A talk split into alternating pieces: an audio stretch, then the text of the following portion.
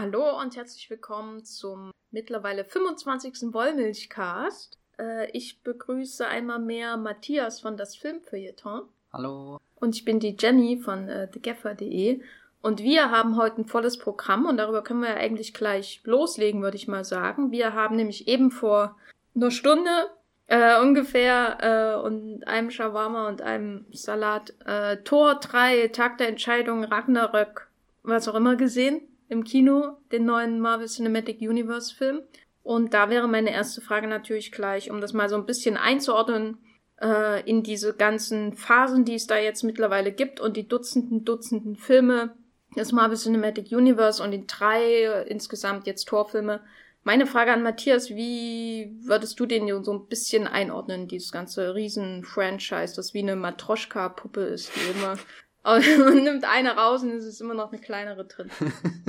ich habe eher das Gefühl, dass die Filme ja größer werden. Also so, wir arbeiten uns von innen nach außen in dieser Puppe und wie alle dritte Teile ist das so auch der größte dieser. Sagt man eigentlich bei Thor, ist Thor jetzt ein Sub-Franchise dieses großen MCU-Franchise oder ist dieses MCU-Franchise eher ein Resultat von diesen anderen drei Franchises? Also würdest du das unterordnen oder nicht? Also ich würde sagen, MCU sind erstmal mehrere kleine Franchises, die notdürftig durch Teamfilme zusammengehalten werden. Ja, Weil im Grunde ist Avengers ja auch ein kleines Franchise für sich und genau. äh, die, das ist so ein, für mich eher so ein Schein-Mega-Franchise, weil die, äh, also äh, natürlich der Franchise-Charakter ist schon real, weil das hat ja auch alles, äh, man hat immer dieselben Figuren, die quasi wie McDonalds Besteck und Burger und alles gefranchised werden und überall hinausgetragen werden, von Marvel getrademarkt. Aber die Stories sind ja eigentlich nicht so eng verzahnt, wie man denken könnte. Deswegen sind es eher viele kleine,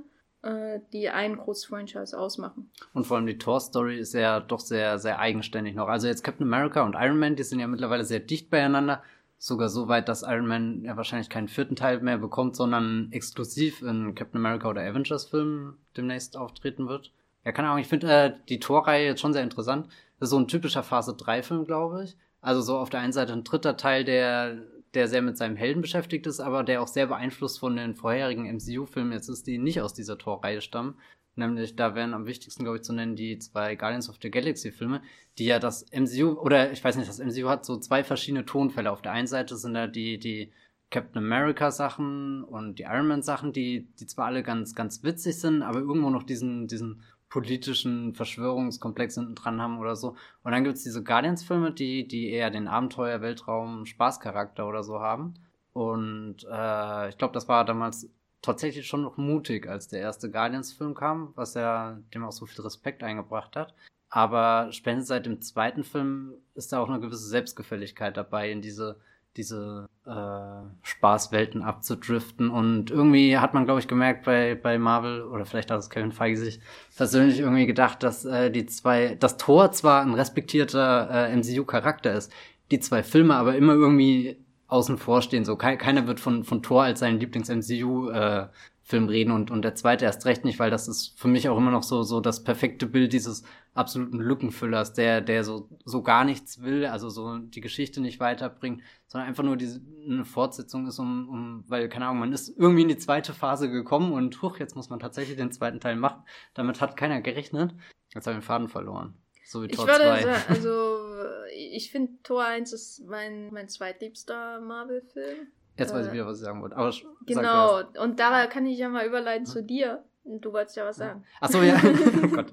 Äh, ist ein bisschen chaotisch heute. Ähm, genau, eben weil, weil du der einzige Mensch auf diesem Planeten Danke. bist, der, der Tor 1 äh, so, so groß schätzt, äh, hat sich Kevin Feige gedacht, wir bringen wir diese Torreihe wieder cool und hat dann den Erfolg von Guardians gesehen und dann auch irgendwie das Potenzial erkannt, dass Tor nicht immer der sein muss, der zur Erde runterkommt, wo wo seine Freundin wartet, wo, wo, sondern dass, dass, es dass dieses Marvel Cinematic Universe tatsächlich ein Universe und nicht nur eine, eine Welt ist und äh, drängt das jetzt auch in die, in die Richtung eines Space Adventures. Und äh, bisher gibt es zwar noch keine Überschneidung mit den Guardians, aber das wird ja voraussichtlich in, Avengers Infinity War passieren, wenn der große Bösewicht Thanos kommt. Und äh, Beschreibung von der Comic-Con haben ja auch schon gesagt, dass es dann im Trailer äh, eine kurze Szene gab, wo Tor an die Windscheibe äh, von dem äh, Raumschiff von hier äh, Star-Lord klatscht oder irgendwie so. Vielleicht wird das noch geändert, wer weiß. Ja, insofern glaube ich, äh, ist, ist Tor 3 eher so, so ein kein Symptom, sondern das Gegenteil von einem Symptom. Kein Symptom? Ja? Verwende ich das gerade richtig? Naja, also so, ist, so ein Tor ist, ist halt eine, eine Aus... Nee, nee, nee, nee, nee, nee, das will ich nicht sagen, aber so Tor ist ein, eine da Auswirkung. Da stimme ich dir zu, Matthias. Marvel ist eine Krankheit, danke. Und das war der Wollmilchcast, der 25. wo Matthias endlich ja. zu Sinnen kommt und weiß, Marvel ist so eine Krankheit. Nee, also er, er fühlt sich an, wie als ist er das, was am Ende der Summe jetzt von, von drei Marvel-Phasen, was da rauskommt. So, du hast diese Marvel-Formel, die immer angepasster wird und immer zielgruppenspezifischer, dadurch, dass sie sich so super weirde Sachen rausnehmen, aber im Endeffekt doch äh, sehr, sehr Mainstream-mäßig ist. Und da ist jetzt Thor so, so das, was man nach, keine Ahnung, jetzt fast zehn Jahren gelernt hat. Oh Gott, denn das, das ist schon gelernt. Ja, ich glaube, er wirkt, also bei Guardians hatten ja viele Angst vorher, glaube ich, am meisten wahrscheinlich Kevin Feige, weil der James Gunn ja jetzt nicht unbedingt für Familienentertainment bekannt war. Also da wurde, da gab es so, so diese typischen Artikel noch im äh, Juni und Juli, bevor Guardians rauskam, im Hollywood Reporter, wo Studio-Heads äh, anonym zitiert werden, die Angst haben und denken, das wird ein Riesendebakel. Und in diesem Kontext ja auch diese ganze Edgar White-Sache damals passiert mit Ant-Man. Und ich glaube, Thor ist, um dir jetzt mal zu folgen, einfach schon dieses, da, da ist schon unglaublich viel Selbstgewissheit, was das eigene Modell des Filmemachens angeht, dahinter ich glaube, das ist das Positivste, was ich über Thor sagen kann. Dass ähm, im Gegensatz zu Thor The Dark World, wo zwar jemand in, engagiert wurde, der, wo ja jemand in, äh, engagiert wurde, wo du dachtest, der ist im Autopilot und trotzdem kommt irgendwie nichts bei raus, was alleine fliegen kann. So. Und insofern ist Thor Ragnarök, da würde ich auf jeden Fall zustimmen. So, äh, die dritte Phase ist zwar nicht vorbei, aber das ist so der ultimative Marvel-Film, finde ich, obwohl er sehr anders ist teilweise als die anderen bisher. Aber er ist so, äh, da kommt irgendwie alles zusammen, was mich dran, dran nervt und vieles von dem, was ich manchmal ganz gern mag. Und das, das Ding funktioniert einfach, das läuft einfach so gut, so geölt, dass halt jemand wie Taika Waititi kommen kann und so ein bisschen stempelt. Aber es ist immer ein Marvel-Film. So. Das verblüfft mich eigentlich auch, wie, wie oberflächlich dieser Stempel ist oder so, weil, weil was man ja gerade in der Wahrnehmung von Thor so, oder was ich so aufschnapp in meinem Twitter-Feed und anderswo, äh, dass die Menschen schon begeistert sind und den als einen MCU-Ausbrecher oder so irgendwie wahrnehmen und und das verstehe ich irgendwo wirklich nur ganz weit oben auf der Oberfläche. Aber, aber sobald du irgendwie tiefer reinschaust, ist er gen genauso strukturiert und, und die, die Bösewichtin hat genauso viel Screentime wie jeder andere Bösewicht davor auch. Und keine Ahnung, das, das erschreckt mich eigentlich so ein bisschen, wie, wie leicht sich da alle blenden lassen von, hm. von diesem, diesem vermeintlichen, uh, wir machen jetzt mal was ganz äh, abgespacedes und, und krass, schau mal hier den Hulk und in der Arena und, und äh, generell, wenn, wenn ich noch einmal höre, wie, wie, wie verrückt das ist, dass sie diese Planet Hulk Storyline äh, adaptiert haben. Äh, kurz, kurzes Geständnis, ich habe ich hab keine Ahnung, was es damit auf sich hat, aber ich krieg seit, seit Jahren mit, wie Menschen davon schwärmen, wie, wie unfassbar geil das wäre, wenn diese Storyline adaptiert wird. Und jetzt ist es scheinbar endlich passiert und, und das, das soll das gewesen sein, was ich so unfassbar nicht. ist, ins Kino zu bringen. Also so, so irgendwie habe ich manchmal das Gefühl, da klopft man sich schon immer sehr viel auf die Schulter für irgendwas, was doch absolut selbstverständlich ist. Also so, ich finde eher auch dieses äh, Hulk trifft irgendwo in der Arena auf Tor, ist ja eher dieser Avengers äh, Crossover Clash Charakter und das ist ja eher eine Notwendigkeit, die er mittlerweile braucht. So, das ist ja auch so so was, was Tor geworden ist, kein kein eigenständiger Torfilm mehr. Also ich würde auch behaupten, dass Iron Man die einzige Reihe ist, die die über drei Teile lang mit ihrem Superhelden treu geblieben ist und alle anderen Filme sind spätestens Ende Phase 2 zu zu so so halb äh, zu so quasi Avengers geworden. Auf jeden also Fall so, Ensemblefilm. Ja, genau, Ensemblefilm. Und das will ich eigentlich gar nicht, äh, also will nicht sofort sagen, dass das schlecht ist. Irgendwie freut das mich ja auch. Und das ist ja auch irgendwie ein Reiz dieses Cinematic Universe, dass du eben diese, diese Aufeinandertreffen hast oder so, aber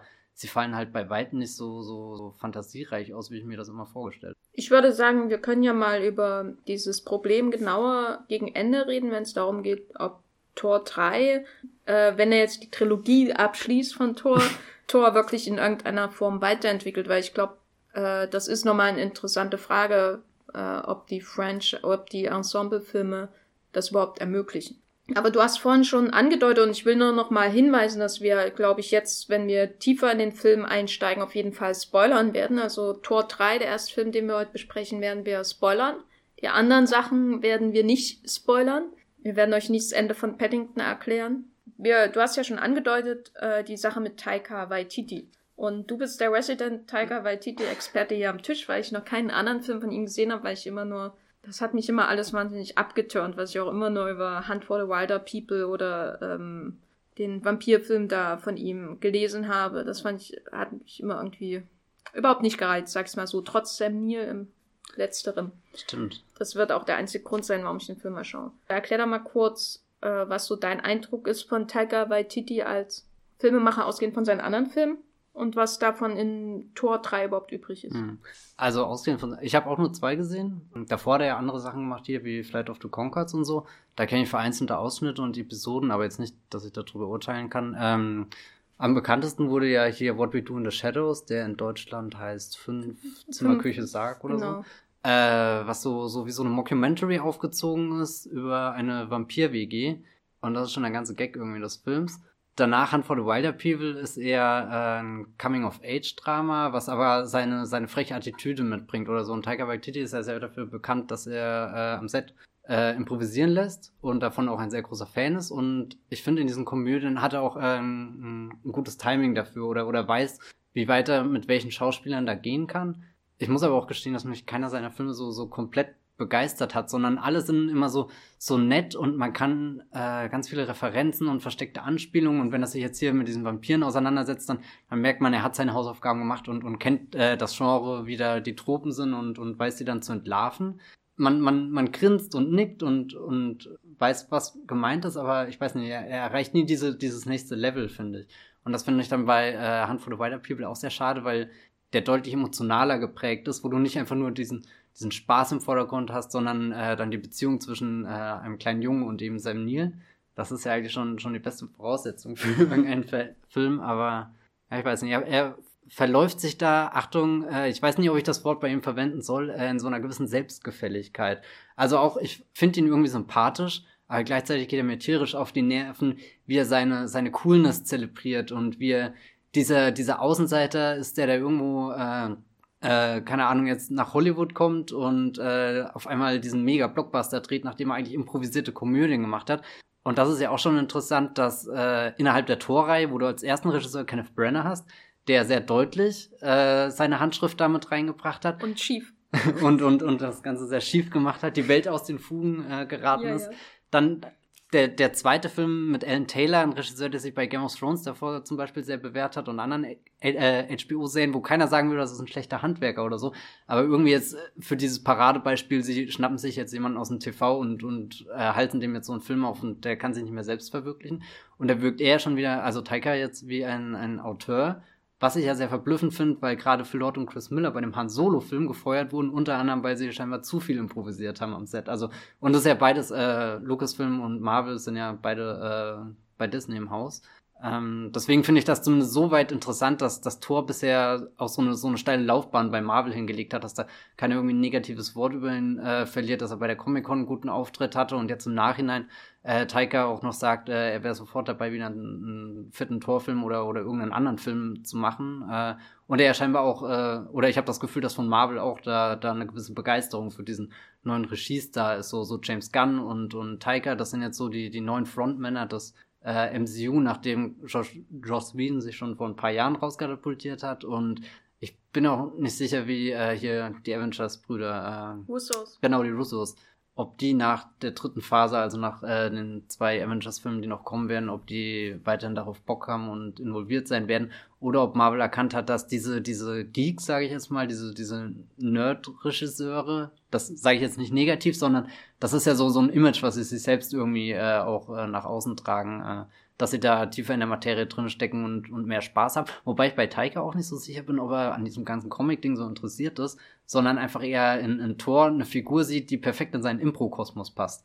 Und das ist jetzt auch etwas, was, was er in Thor mit reingetragen hat, dass der Film unfassbar äh, leicht in seinem Tonfall ist, obwohl die Geschichte des Weltuntergangs erzählt wird. Also so das Schlimmste, was in der Torwelt passieren kann, der Ragnarök, der, der kommt und, und ganz Asgard vernichten wird. Ähm, und das finde ich sehr irritierend in dem Film. Ich habe noch ein Interview gelesen, wo er gesagt hat, dass ihn die anderen Superhelden alle überhaupt nicht interessieren und eigentlich nur Thor. Und ich glaube, das erkennt man an dem Film ja auch gut, wie du schon angedeutet hast, weil das, was ihn auszeichnet, so in seiner ganzen Konstruktion, ist, dass er ja sehr, sehr unterschiedliche, aber klar skizzierte Figuren hat, die alle gegeneinander miteinander irgendwie clashen. So, aber auf eine lustige Art und Weise. Es tut ja nie irgendwas weh in dem Film. Selbst der Wettuntergang tut nicht weh. Äh, oder das Auge. das Auge tut das. Ja, wir, wir kommen dann auf das Auge zu sprechen, würde ich sagen. Aber das war, ist ja so, dass, sag ich mal, das, was seinen Humor mit befördert, dass man halt Thor hat, den Donnergott, dem erstmal die Haare geschoren werden auf Saka, äh, und dann hat man eben äh, Loki, dann hatten diese ganze Dynamiken, dann Tessa Thompsons Valkyrie mhm. Und die besoffene, also es lässt ja, sind ja alles so Figuren, teilweise, die man so auf, in einem Satz zusammenfassen kann. Die besoffene Kriegerin und den äh, ähm, Steinkrieger mit der hellen, äh, hohen Stimme und so. Also es ist alles so leicht zu skizzieren und die lassen äh, Hulk natürlich, der Hulk ist und smasht, die lässt er alle aufeinander prallen und daraus entsteht dann sein Urknall an Ideen oder so. Und dann hast man Jeff Goldblum. der Jeff Goldblum Sachen macht, der engagiert wird, um Jeff Goldblum zu sein, das sehr gut macht. Weil, ich glaube, darin sind wir uns einig, dass die Schauspieler auf jeden Fall die große Stärke des Films sind. Mhm. Und äh, das, glaube ich, muss man dann Taika zugute halten. Er weiß, was cool ist. Also so, ich habe zwar vorhin gesagt, er ist ein bisschen selbstüberzeugt in seiner Coolness, aber er weiß, was er, er weiß halt eben, dass, dass er, wenn er jetzt einen Torfilm macht, der, der abgespaced sein soll, dann braucht er Jeff Goldblum in so einer, so einer ganz verrückten Rolle, weil, weil das der perfekte Schauspieler eh für alles ist, aber kann er, also so, er versteht auch ein bisschen, wie, wie Popkultur funktioniert, glaube ich. Und das kann man dann schon fast wieder zum Negativen auslegen. Ja, weil, aber, weil genau, weil da fängt es schon an. Also ja. ich finde Jeff Goldblum hier äh, im Gegensatz zu Jeff Goldblum in Independence Day 2, um jetzt mal die Jeff Goldblum-Songs zu, zu rekapitulieren, oder in Wes Andersons äh, Grand Budapest Hotel der Katze. Oder Kimi Schmidt. Genau, oder Kimi Schmidt. Also es sind ja so verschiedene Goldblumigkeiten, die sich ja, ja. ausmachen lassen. Weil ich glaube, wenn man Jeff Goldblum nur so oberflächlich mitbekommt, dann hat man manchmal das Gefühl, dass er so zu einem Klischee ist, dass er bedient in Filmen. Und ich glaube, Tor 3 bedient das Klischee sehr stark und äh, Independence Day 2 nicht unbedingt und äh, in die Wes Anderson Welt fügt er sich ganz natürlich ein und ist eine Wes Anderson Figur und Jeff Goldblum irgendwie, der zuguckt, wie seine Katze rausgeht. Und Kimi Schmidt genießt da den, den klassischen, der, der Hollywood-Star kommt mal in der Serie vorbei und, und macht einfach einen guten Auftritt für ein paar Folgen. Eine Folge, glaube ich. Nur. Ja, genau. Und äh, ich würde sagen, in Tor 3 habe ich ihn sehr genossen auf jeden Fall, trotz dieser Anmerkung. Aber ich finde, daran lässt, lässt sich schon so ein Grund oder so ein, so ein, ein Zug des Films auf jeden Fall ausmachen, nämlich dass er Goldblum in der Goldblum-Rolle besetzt in der die das zum gefizierten Twitter äh, shareable Goldblum äh, gewordenen Jeff Goldblum sozusagen, den ich ja auch mag, weil ich share ja auch alles. Also er besetzt ihn als der,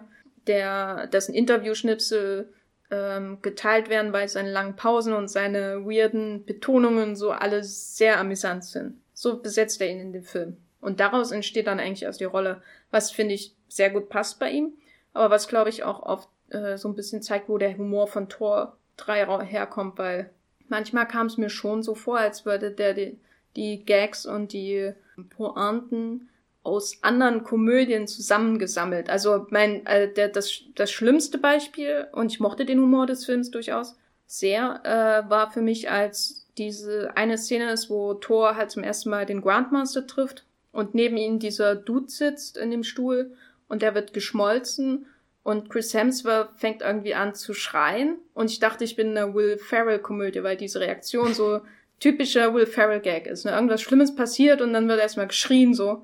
Und dann gibt's dieses, sie sind in diesem Raumschiff und da sind Or Orgien, äh, haben Orgien stattgefunden und dann sagt jemand fast nichts an. Den Gag habe ich schon 50.000 Mal irgendwo gehört.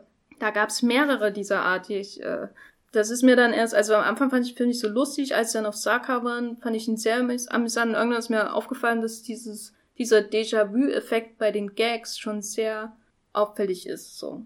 Und das würde ich alles aus dieser Quelle mit, er, was du gesagt hast, dass er weiß, was cool ist, im Sinne von, er ähm, konsumiert Popkultur, äh, vor allem Social Media Humor, und daraus kommt dann sowas zustande. Vielleicht ist Thor Ragnarök der erste Buzzfeed-Film oh mein Gott, das muss also, ich aufschreiben und ta darüber einen Artikel Tatsächlich könnte ich mir diesen Film perfekt als, als Listicle, als Gifficle, keine Ahnung was vorstellen und am Ende noch mein eigenes Quiz machen mit, äh, mit wer ich bin oder so. Das, ja.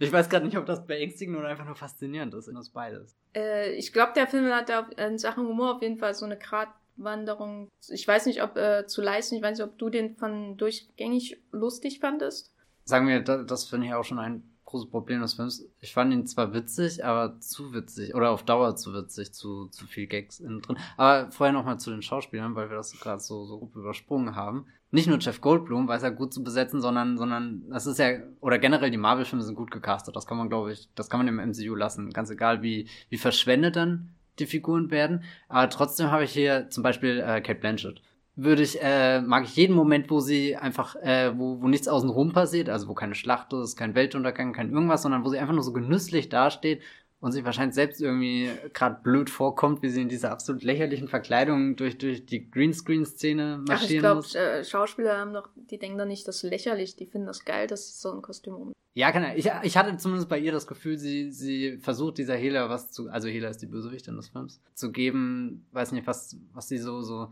ja, so genüsslich eben. Äh, keine Ahnung, wie ich das noch beschreiben soll. Andersrum dagegen Karl Urban, ein Schauspieler, den ich sehr mag, aber der, der eine der undankbarsten MCU-Rollen hat, die so, so inkonsequent ist, die, die eingeführt wird als halt so, so ein Ersatztyp eh schon und dann als äh, so, so ein Macho, schon zwei Minuspunkte irgendwie und dann ein Überläufer, ein Verräter und dann jemand, der sich wieder zurückbesinnt in einem unfassbar dämlichen... Aber vorher, vorher wird noch äh, sein Arc so kurz. Er ist ja Überläufer und dann wird gesagt, was will er eigentlich? Er will sich beweisen. Ja, ja, genau. Und so und wird noch, dann wird sein Arc in der Mitte des Films angefangen. Ja, genau. Das ist vielleicht auch sowas, dass, dass diese Figur einfach drinne war, weil ich, ich weiß es ehrlich gesagt gar nicht. Weil, Na, damit Teller jemanden hat, mit dem sie reden kann, um ihre Expositionen ja. auszu. Oh Gott, das heißt, er ist echt nur immer ein, ein Mittel zum Zweck. Ja, er bringt ja, er, er ist nicht mal ein Executioner wirklich. Er geht nie den Schritt, auch wenn er jemanden beinahe den Kopf abhackt. Das heißt, sein Arc ist, er kommt nie ganz auf die dunkle Seite, obwohl er die ganze Zeit da ist. So, aber er muss, das meine ich mit, der Film tut nicht weh. Äh, ja, ja. Ich erwarte nicht von einem Superheldenfilm, dass er weh tut, äh, weil dazu gehe ich ja zu DC-Filmen und die Marvel-Filme müssen nicht wehtun. Aber bei dem Film ist schon auffällig, weil er dieses enorme Ungleichgewicht hat zwischen dem Humor und der Anzahl der Figuren, die abgemetzelt werden und die, was zerstört wird am mhm. Ende, in so, da hat mir nur noch so ein ähm, fliegender Flugzeugträger aus äh, Captain America 2 gefehlt, der noch in Asgard reinrauscht, um so ein richtiges Marvel-Finale zu haben. Spoiler, Asgard ist der Flugzeugträger, ja, der gleich in die, in die Erde rauscht. Genau. Nee, also es besteht ja unglaublich viel auf dem Spiel, wie du gesagt hast, das Ragnarök, die Zerstörung der Welt, Asgards zumindest. Und äh, der Film beginnt ja schon damit, dass äh, Leute niedergemäht werden durch Tessa Thompson. Das finde ich mega problematisch. Also so cool ich ihre Figur finde, aber dass das Erste, was du siehst, ist, gut, sie hat diesen obligatorischen, äh, ich bin die betrunkene taffe Kriegerin Auftritt. Das, okay, fand ich zwar irgendwie blöd, weil, weil ich hätte lieber einfach eine coole Einführung gehabt und nicht so eine von hahaha. Und, aber dann, dann erschießt sie einfach, keine Ahnung, 50 Menschen oder so, die herumstehen, ohne, ohne dass wir einen Kontext dazu haben. So, ich, ich kann es noch verstehen, wenn Hela eingeführt wird und dann erstmal so eine Armee platt macht, weil das bietet eine Action-Szene an, sie ist die Bösewichtin, das ist das, was Bösewichten machen, da ist, da ist genug Kontext für mich da, da, ohne jetzt okay zu finden, dass da viele Menschen sterben oder so. Aber bei, bei Tessa Thompson-Figur, hier Valkyrie spielt sie, weiß nicht, das, keine Ahnung, so, so, was soll ich denn von dieser Figur jetzt denken? Die, die ist ja auf einmal nicht mehr cool, sondern das ist eine Massenmörderin und.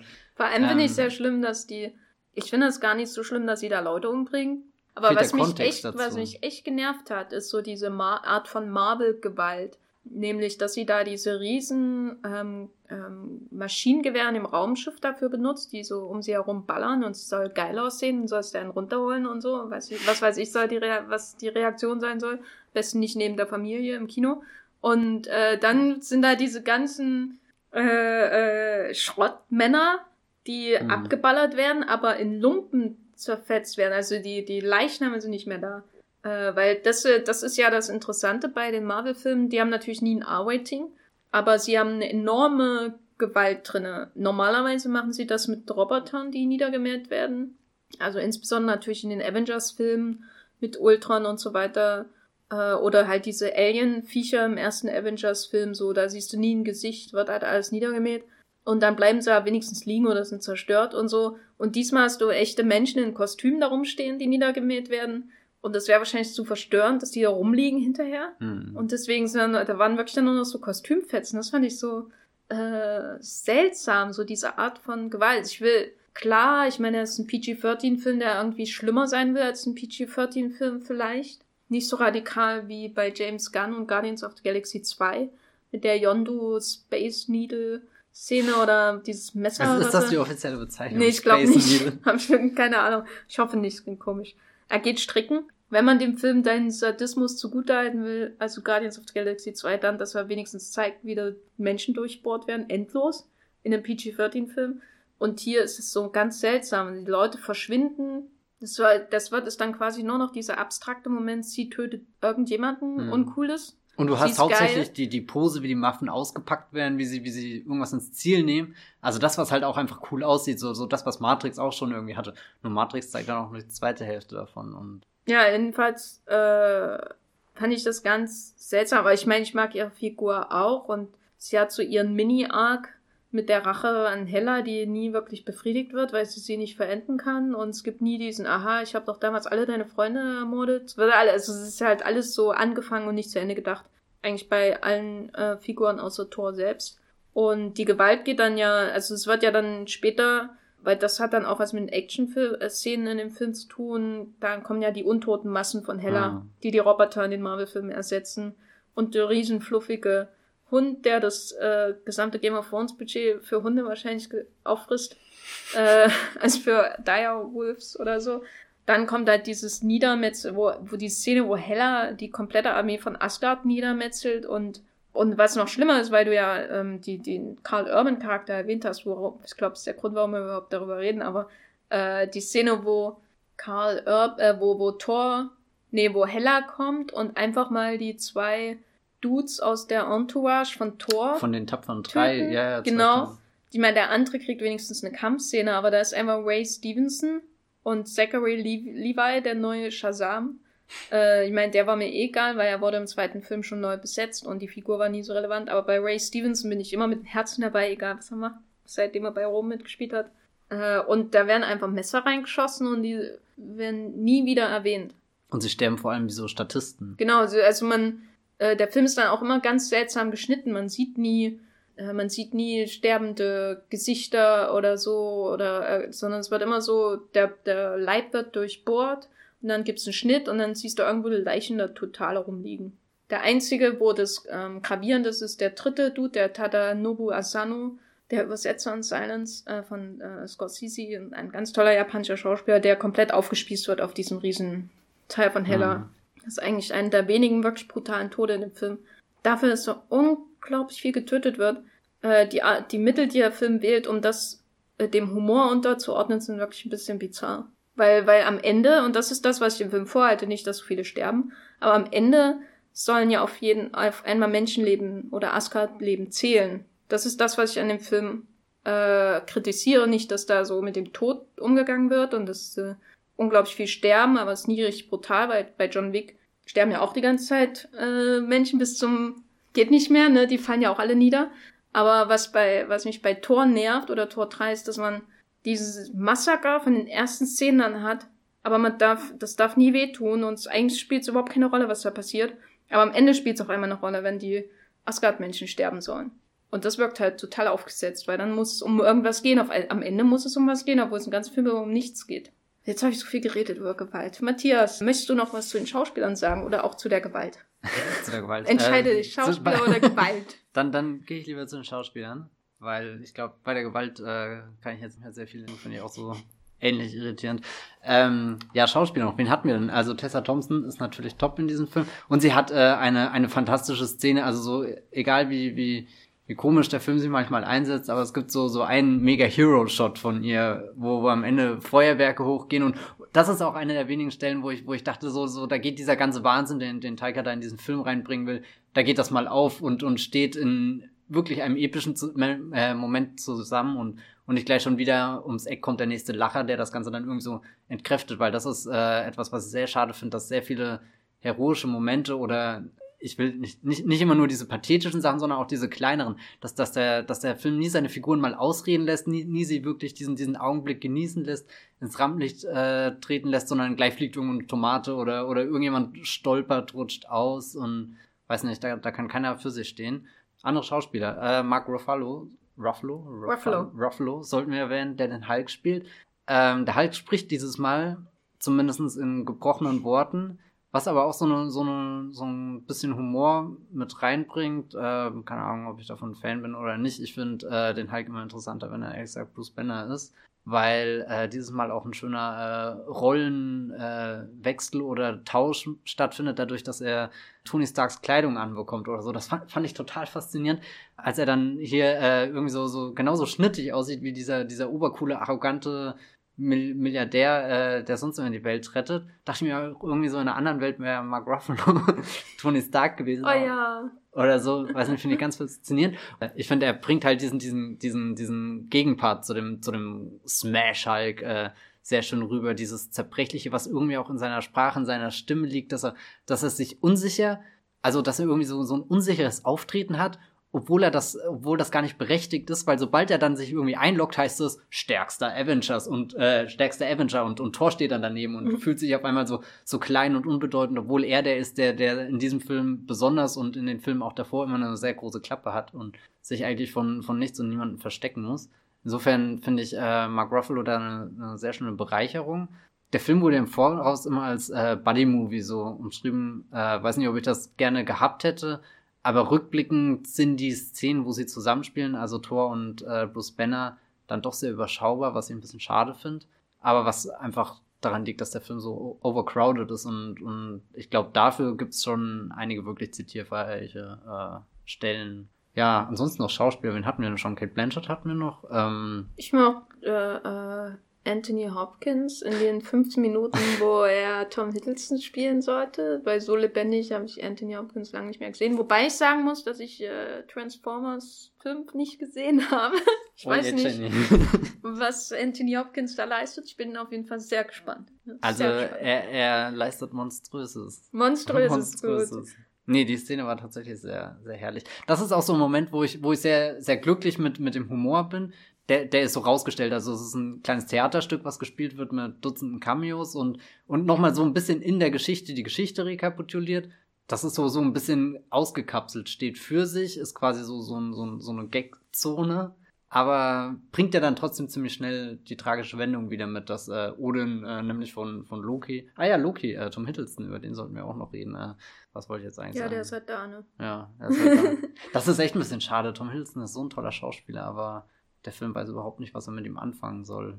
Ja, vor allem dann diese erzwungenen, ich muss ihn jetzt doch betrügen, ähm, Momente auf Saka, kurz bevor sie da abfliegen. Ja. Das ging so schnell und so und dann wird er der Anführer von, ach, na. Das ist aber echt so, so ein Entscheidungsproblem dieses Films, wo wir auch gleich wahrscheinlich hinkommen werden, äh, was, wo der Film weiterkommt und die Loki-Tor-Beziehung ist definitiv ein Punkt, wo der Film abgrundtief versagt, was aber, glaube ich, auch am Missverständnis von Taika liegt, der halt eher in dieser Beziehung nur dieses, haha, ich hintergehe dich jetzt und so und äh, diese komischen Humorstellen oder äh, der, der Film zieht ja auch sehr viel Witz aus der Avengers-Begegnung, wo, wo der Hulk äh, den, den bösen Loki äh, verprügelt.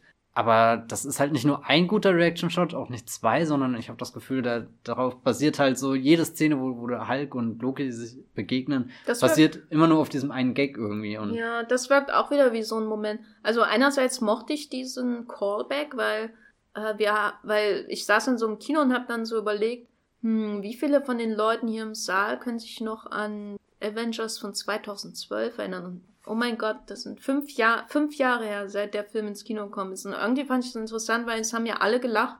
Und äh, was mich an den Marvel-Filmen immer stört, ist, dass sie halt diese Serialität vortäuschen. Und das war einer der wenigen Momente, wo ich das Gefühl hatte, alle haben das präsent im Hinterkopf, was da passiert ist. Ich glaube nicht, dass die meisten wissen, warum Hulk im Weltraum ist. Weil äh, ich weiß, dass er irgendwie weggeflogen ist am Ende von Ultron, was, glaube mhm. ich. Aber warum er im Weltraum ist, ach, keine Ahnung, interessiert mich nicht. Ich akzeptiere es jetzt und der Film fängt an, so in der Art. Aber alle wissen, was mit dieser Szene auf sich hat.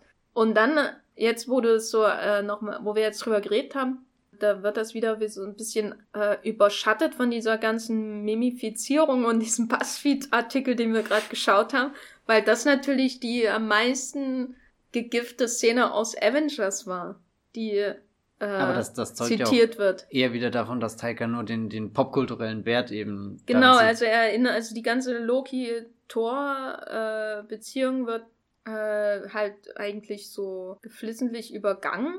Also alles, was ja ein dramatisches Gewicht hat und dafür gibt's halt so Callbacks zu, ach, damals Loki hat doch versucht, die Welt zu zerstören. Aber das ist ja das Schlimme, so es gibt den Callback zu, hallo, er hat das versucht zu zerstören und dann gibt's ja sogar diesen, diesen absolut überflüssigen Doctor Strange Cameo, der offensichtlich Loki auf seiner schwarzen Liste hat und dann vorbeischaut und es, es passiert einfach nicht so, also er lässt Loki und Dr. Äh, und, und, und Thor einfach weiterziehen und und, und das, oder auch das erste, was Bruce Banner sagt, so das letzte Mal, dass ich gesehen habe, äh, was die hier gerade im Begriff, äh, Millionen Menschenleben zu vernichten. Und, und dann lacht man. Und das finde ich ja irgendwie okay, nett, keine Ahnung, aber es fehlt dann halt dieser, dieser zweite Teil danach. Also so, es ist als, als würde man sich da aktiv wirklich drum, drum drücken, da mal einfach ein, ein Opfer zu bringen. Und äh, also ich, um Gottes Willen, ich will nicht, dass Tom Hiddleston aus dem Franchise geht. Weil, das ist jetzt schon vorbei, ja? das hätten sie im zweiten machen Ja, genau so. so. Oder auch diese ganze äh, Odin-Geschichte, dass äh, ich dachte ja lange Zeit, er bringt Odin am Ende von Tor 2 um. Oder habe ich das immer noch falsch verstanden? In, in nee, ich glaube, er wird einfach in Tiefschlaf versetzt. Ja, keine so. Ahnung. Ja, aber auf alle Fälle, hallo, er, er enthebt ja den Vater des Thrones und, und äh, regiert da irgendwie über Asgard und das bleibt auch so komplett ohne Folgen und, und auch diese, diese Enthüllung irgendwie so mit, haha, das ist gar nicht ohne, das ist Tor und alle Menschen außenrum eher so, so, haben zwar auch diesen entsetzten Blick drauf, aber es scheint auch keinen wirklich zu, zu stören, dass, dass, dass sie da jahrelang unter falscher Herrschaft äh, gelebt haben. Ich glaube, das liegt auch daran, dass Asgard äh, überhaupt nicht existiert ja. eigentlich. Ich also, kann, kann mir nicht die Infrastruktur dieser Stadt, dieses genau, Planeten irgendwie vorstellen. Das sind irgendwie oder? 100 Leute, die in einer Orgel wohnen und das ist das, das ist Asgard, das große Reich. Und Idris Elba ist auch da. Hm. Äh, der immer einen sehr langen Weg zur Arbeit hat, fürchte ich. Immer ich, wenn er nach Bifrost latschen muss da. Ich bin aber ziemlich sicher, Pixar könnte einen hervorragenden Film aus 100 Menschen, die in der Orgel wohnen. ja. Das... Ratatouille 2, Musiker. Ja. Eigentlich passiert ja extrem viel, ne, was die Tormythologie angeht. Also ich will nämlich eine Szene nicht äh, unter den Tisch, unter unseren Holztisch äh, fallen lassen. Nämlich diese furchtbare, furchtbar hässliche, ich weiß nicht, ob das die ist, die du gemeint hast. Du hast irgendwie gesagt, kommt eine, eine super hässliche Szene oder so, bevor das Licht ausging. Und es gibt diese Szene, wo die Norwegen sind. Ja, genau. Auf der Wiese und, und Odin, äh, Anthony Hopkins ist, steht mühselig äh, ausgestellt vor einem CGI-Himmel. Und dann denke ich mir, das ist ein 100 Millionen Film und es ist so schwer, jemanden von Cliff zu stellen, hat äh, Anthony Hopkins Höhenangst, da kann man auch drum rumdrehen und so. Und dann kommt das dabei raus. Und man hat den grauen Himmel und die grüne Wiese in Norwegen. Odin stirbt und sagt er es vorher noch, er ist jetzt endlich zu Hause. Und das ist so ein wahnsinnig wichtiger Moment, nehme ich mal an. Für ich, ich finde das auch unfassbar furchtbar. Das ist keine Ahnung, also ich, ich bin entsetzt auch über die Leipzig Szene. drehen können, finde ich. Und Achtung, Achtung, diese Szene war ja schon im ersten Trailer mit drinne und fand noch vor anderem Hintergrund statt und wurde dann umgeschnitten. Äh, oder, oder Was war da für ein Hintergrund? Äh, das ist ja auch die Szene, wo Hiller hier den äh, Hammer von Thor zerstört und das war, glaube ich, in einer Gasse oder irgendwas. Also irgendwas, keine Ahnung, was, was laut äh, Regisseur unspektakulär aussah. Und deswegen wollte man diese, diese Weite, diese endlose Landschaft, was ja in jedem Rosamunde Pilcher-Film tatsächlich irgendwie großartig aussieht. Und ich würde mich nie im Leben für Rosamunde Pilcher-Filme aussprechen. Aber das, dieser, dieser unfassbar hässlich graue Himmel, dieses, dieses dumpfe grüne Gras, wo, wo keine Akzente drin sind. Die, der, der, der, es wird dann einfach schwarz am Horizont und es sieht aus wie, wie Effekte, die 2003 in die Liga der außergewöhnlichen Gentlemen oder so verbraten werden könnten. Und, vor allem das soll der emotionale Kern dieser Geschichte sein. Das soll der Moment sein, an den sich äh, Thor im finalen Kampf gegen Hela wieder erinnert, der ihn, ihm das ganze Bild zeigt und, und nicht nur das, äh, das halbe, was er davor mit zwei Augen gesehen hat und jetzt das Ganze mit einem. Also ich, das, das macht mich, macht mich wirklich fertig, wie viel dieser Film gekostet hat. und, und ich, keine Ahnung, ich mache ja gerne im Nachhinein Screenshots von Filmen oder so. Und bei dem Film es sind, sind so tolle Szenen drin. Es gibt zum Beispiel den Moment, wenn, wenn in einem Flashback gezeigt wird, wie Hela gegen diese Valkyren kämpft oder so. Aber es wird nie ausgelebt. Man, man sieht nie diese, diese Epik, dieses, dieses aufregende Abenteuer, was sie da verstecken können. Und was ich bei der äh, äh, Odin in Norwegen Szene auch noch furchtbar finde, den ersten Satz, den er zu äh, Thor und Loki sagt, ist irgendwie so unter Motto, na, ist das hier nicht wunderschön? Ja. und, und, und keine, nee, das, das, das, das macht mich wirklich drei fertig. verschiedene Studios irgendwo auf drei, verschiedenen Kontinenten gedreht, so wirkt ja. das. Ja, also ja. Äh, Shoutout äh, Flughafen Leipzig-Halle ja, genau. kann auch unterboten werden, offenbar. Genau, aber es gab ja diese großen Momente. Das war einer, Odin stirbt, die beiden Brüder müssen sich gegen ihre, ups, neu eingeführte Schwester irgendwie zusammentun und äh, Asgard das Volk retten. Was ich komisch finde halt, weil die ganze Schwestersache wird so angedeutet, aber eigentlich wird es ja auch nie, also diese ganze Fragen, die es aufwirft, dass Odin mal äh, eine ganze Zivilisation ausgelöscht hat, spielt alles eigentlich keine Rolle. Ich bin mir auch nicht sicher, ob Thor das in dem Film alles weiß und halt eher mit so einem, oh je, bitte lass das nicht hochkommen wahrnimmt. Oder dass er es nicht weiß, aber auch nicht sonderlich überrascht ist, sondern. Ja, ich meine, die sind ja alle so Zivilisationen-Auslöscher im Grunde im ja. Kleinen, ne? Und eigentlich passt die voll ins Bild, das mit Tessa Thompson eingeführt wird.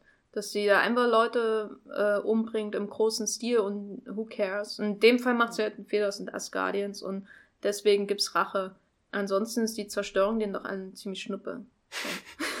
Jedenfalls, äh, das hattest du, glaube ich, in einem deiner äh, wenigen Marvel-Texte, die du geschrieben hast in den letzten drei Tagen, angedeutet, nämlich dass dieses Familiendrama, was Kenneth Brenner eingeführt hat, äh, indem er die Torgeschichte an Shakespeare und Hamlet angelehnt hat und King Lear im Grunde auch ein bisschen, dass das ganze Familiendrama im Grunde her eine gro also kriegt ja eigentlich eine großartige Zutat, ne, mit dieser kriegerischen Schwester, die eigentlich Thronerbin ist. Und der düsteren Familiengeschichte. Genau, der Vater hat, hat die goldene Orgel auf Blut gebaut und jetzt kommt seine rechtmäßige Thronerbin, um diese dunkle Seite wieder hervorzukehren und dieses ganze Bla, woraus Kenneth Branagh wahrscheinlich der, der wäre, ich glaube, der wäre aus seinem Orient Express in den Himmel gefahren, wenn er das Skript gelesen hätte. Und stattdessen kriegen wir halt so ein halbgares, eine halbgare Komödie, die das alles irgendwie behandelt, aber irgendwie auch nicht, weil die Frage ist ja wirklich, wie wird Thor auf Basis dieses Dramas weiterentwickelt? Er verliert sein Auge, was nicht wehtut, was ein, eine der schwersten Verletzungen im Marvel Cinematic Universe ist und einfach so ein Handstreich, als hätte ihm Kate Blanchett über das Gesicht gestrichen, sein Auge weg. Und es wird nie thematisiert. Er, er schreit nie, er sagt nie, aus, das tut weh. Niemand anderes, also nicht mal Loki macht irgendwie einen sonderlich zynischen Witz oder so. Da darüber. hätte man so viele Witze ja, machen und, können. Und es gibt vor allem nicht mal eine, eine, eine Szene, wo, wo, wo das jemand verbindet oder so. Also es ist, es, es wirkt echt wie, als hätten sie die Szene gedreht und später am Computer einfach noch gemerkt oder in der Post-Production, wir brauchen eigentlich noch was viel Dramatisches, was da passiert. Das, was ich ja sehr interessant fand, dieses äh, große Wallpaper, was sie damals auf der Comic-Con zu äh, Infinity War veröffentlicht haben, das siehst du ihn auch tatsächlich so von der Seite, dass du das mit dem Auge noch nicht mitkriegst, weil das habe ich mich jetzt die ganze Zeit gefragt, wurde es damals möglicherweise schon gespoilert, aber es wäre vielleicht egal gewesen, weil der Film interessiert sich ja auch kein Deut dafür. Hm. Weil er macht ja, seine Figur macht ja einen Riesenschritt und zwar das, was ihn im ersten, im ersten Film war, er ja so der Rüpelhafte, der eigentlich mhm. weiß, dass er Königssohn ist und denkt, das gehört alles ihm, aber er ist dafür halt viel zu arrogant. Das war so die Story im ersten Teil, deswegen hat sie ihn dann auf die Erde mit verschlagen auch. Und im zweiten kann ich mich ehrlich gesagt gar nicht mehr dran erinnern, worum es da ging. Ob es das irgendwie weitererzählt wurde. Außer dieser Konflikt mit seinem Bruder und ja. wo, dass der adoptiert wurde und wo er wirklich hin, herkommt. Natürlich, es war immer die interessantere Story natürlich bei den Zweien. Und jetzt kommt er und Haare gekürzt, äh, Auge, ein Auge weniger, ähm, hat seine wahre Macht erkannt, indem er Mjolnir... Der, Hammer ist verloren. Genau, er hat Mjolnir verloren und äh, kann ist jetzt selber halt der Blitzmerker und kommt auf den Thron von seinem zerstörten Land und was bedeutet das jetzt für Thor? Also bedeutet das irgendwas oder ist es einfach nur, der Film ist jetzt halt zu Ende? Ich möchte sehr exemplarisch äh, diese, diese Thronszene aufgreifen, weil ich glaube, das sagt uns auch, was das bedeutet. Man sieht dann, wie sie in einem riesen Raumschiff ganz Asgard gerettet haben, weil Asgard ist eben nicht dieser Ort, sondern, sondern die People. Was irgendwie siebenmal im Film am Ende genau. in der letzten halben Stunde erst gesagt wird. Und also man muss sich das vorstellen, wie bei Star Wars Episode 5 ganz am Ende, wenn Luke und Leia so in den Weltraum rausschauen durch dieses Riesenfenster, hast du vorne in der Reihe alle wichtigen Figuren, die diesen Film irgendwie Text hatten. Und im Hintergrund diese große Masse an, an, an Asen, Menschen und so. Er sitzt mit dem Rücken zu seinem Volk und schaut in den Weltraum, wird gekrönt, dreht sich dann rum und, und winkt so, so, so verlegen, schüchtern, aber irgendwie doch ganz glücklich. Und du bekommst einfach keinen Reaction-Shot oder irgendwas. Und, und also so, das, das, das fasst doch die ganze Entwicklung zusammen. Er ist endlich dieser König des, der, äh, von Asgard geworden, was er sein ganzes Leben lang so, so seit dem ersten Film werden wollte. Und dann auf einmal sitzt er da auf dem Thron mit dem Rücken zu seinem Volk. Das ist ja fast wie als würden katholische Priester da vorne irgendwie am Altar stehen und gleich zum, zum, keine Ahnung, zum Bußgang aufrufen oder so. Und, und sein, sein Volk steht da hinten als diese große blinde taube Masse irgendwie Da haben aber die äh, Filme vielleicht auch davor rein, rein Worldbuilding technisch versagt, dass, dass der Fokus vor allem beim zweiten zu sehr auf diese, dieses Verknüpftsein mit anderen MCU-Sachen und so, dass das immer mehr ein, äh, ein Fokus war anstelle, hey, wir haben hier für eine Torwelt, die ist äh, an die, an die äh, nordische Mythologie ange angelehnt und diese nordische Mythologie blitzt ja auch eher nur in, in so Name-Dropping-Sachen durch, wie eben dann heißt der Hammer so, äh, wie auch immer heißt. Ja. genau, aber also so, es findet nie wirklich die, die, diese Auseinandersetzung mit, mit der Welt an sich statt. Eigentlich, eigentlich ein bisschen schade und insofern fast schon sehr konsequent, dass der Film dann einfach sagt, na ja, dann ist der Ragnarok nicht etwas, was wir verhindern müssen, sondern der Ragnarok ist etwas, was wir auslösen müssen, damit äh, Thor auf der einen Seite erkennt, was, was, was das Volk und was er und keine Ahnung, was das alles bedeutet und dass die, äh, dass das äh, Schreiberteam im MCU sich jetzt keine Gedanken mehr über diese komische Asgard-Welt machen muss. Keine Ahnung, ich, ich würde fast sagen, es ist bemerkenswert effizient, wie sie das da, wie sie damit abrechnen und auch äh, passt ja vielleicht auch dazu, dass am Anfang hier die dreisten drei, äh, die dreisten drei, Gott. Die dreisten drei. wie heißen sie, die, die tapferen drei, äh, gekillt werden, weil man jetzt einfach weiß, das ist so Altlast, äh, mit dem müssen wir uns nicht mehr rumschlagen. Lady Sith haben wir noch offen gelassen, die können wir vielleicht noch irgendwie integrieren, weil Jamie Alexander ist ja... In Blindspot. genau, ist, ist, ist Blindspot, Punkt, Stimme runter. ja, um, um mal Richtung, Richtung Fazit zu kommen, glaube ich, äh, bringt dieser Torfilm die Geschichte echt erschreckend wenig weiter. Also so ein krasses, äh, dafür, dass wir jetzt in Phase 3 diese Cinematic Universe sind und, und der Infinity War davor steht, wo Thanos kommt, wo, wo endlich mal irgendwas passieren muss. Also reitet er echt schon extrem auf einen und dem gleichen Status quo umher und weiß nicht, macht dann auch dieses ganze Sakar-Intermezzo äh, so, so, so egal. Also so, du hast ja vorhin gesagt, du hast dich zwar sehr amüsiert, als sie auf dem Planeten waren, aber der wirkt auch irgendwie so ausgekapselt vom, vom Rest oder so. Ähm, das ist schon ja, fast also, ein bisschen faul, oder? Hm. Also so, so wir, wir machen das als Service und wir wissen, dass die Leute darüber ausflippen werden, aber eigentlich wollen wir auch nicht so wirklich, dass es in die Geschichte mit reinspielt. Also ich glaube, das ist vielleicht auch eher andersrum. Ich glaube, das, was ihn interessiert, ist Sak Saka und alles, was da passiert. Die Welten interessieren ihn, glaube ich, nicht, weil Saka ist ja auch eine Welt, wo du die Innenräume hast, die sind sehr stark designt, aber außen ist es nur ein Farbmeer sozusagen. Und ich glaube, die Saka, die Innenräume und die, die Arena und äh, die, die Bewohner interessieren ihn schon mehr als Asgard, weil da gibt's ja nicht mal Innenräume im Grunde. Nur so einzelne Höhlen und alles ist nur da, um zerstört zu werden. Aber das, was ihn wirklich interessiert, ist dieses Space-Adventure-Element, was durch Saka reinkommt, der Mittelteil. Die skurrilen Figuren, da wo er sich selber dann durch sein Voice-Acting einbringen kann, bis zur Unerträglichkeit das ist das, was ihm Spaß macht. Ich glaube, er hätte wahrscheinlich eher einen Flash Gordon-Film drehen sollen. Weil mhm. das ist ein Mittelteil so ein bisschen wie Flash Gordon ohne Farben und Freude äh, an der Welt, die existiert. Weil ich glaube, das macht schon Spaß und so. Ich habe mich auch amüsiert, wegen auch Jeff Goldblum und äh, Tessa Thompson und Hulk äh, und so. Das, das ist, ist ja das Schlimmste, ich habe mich auch amüsiert. Aber halt vor allem wirklich im Mittelteil so. Am ja. Anfang hatte ich echt Probleme, überhaupt reinzukommen in den Humor.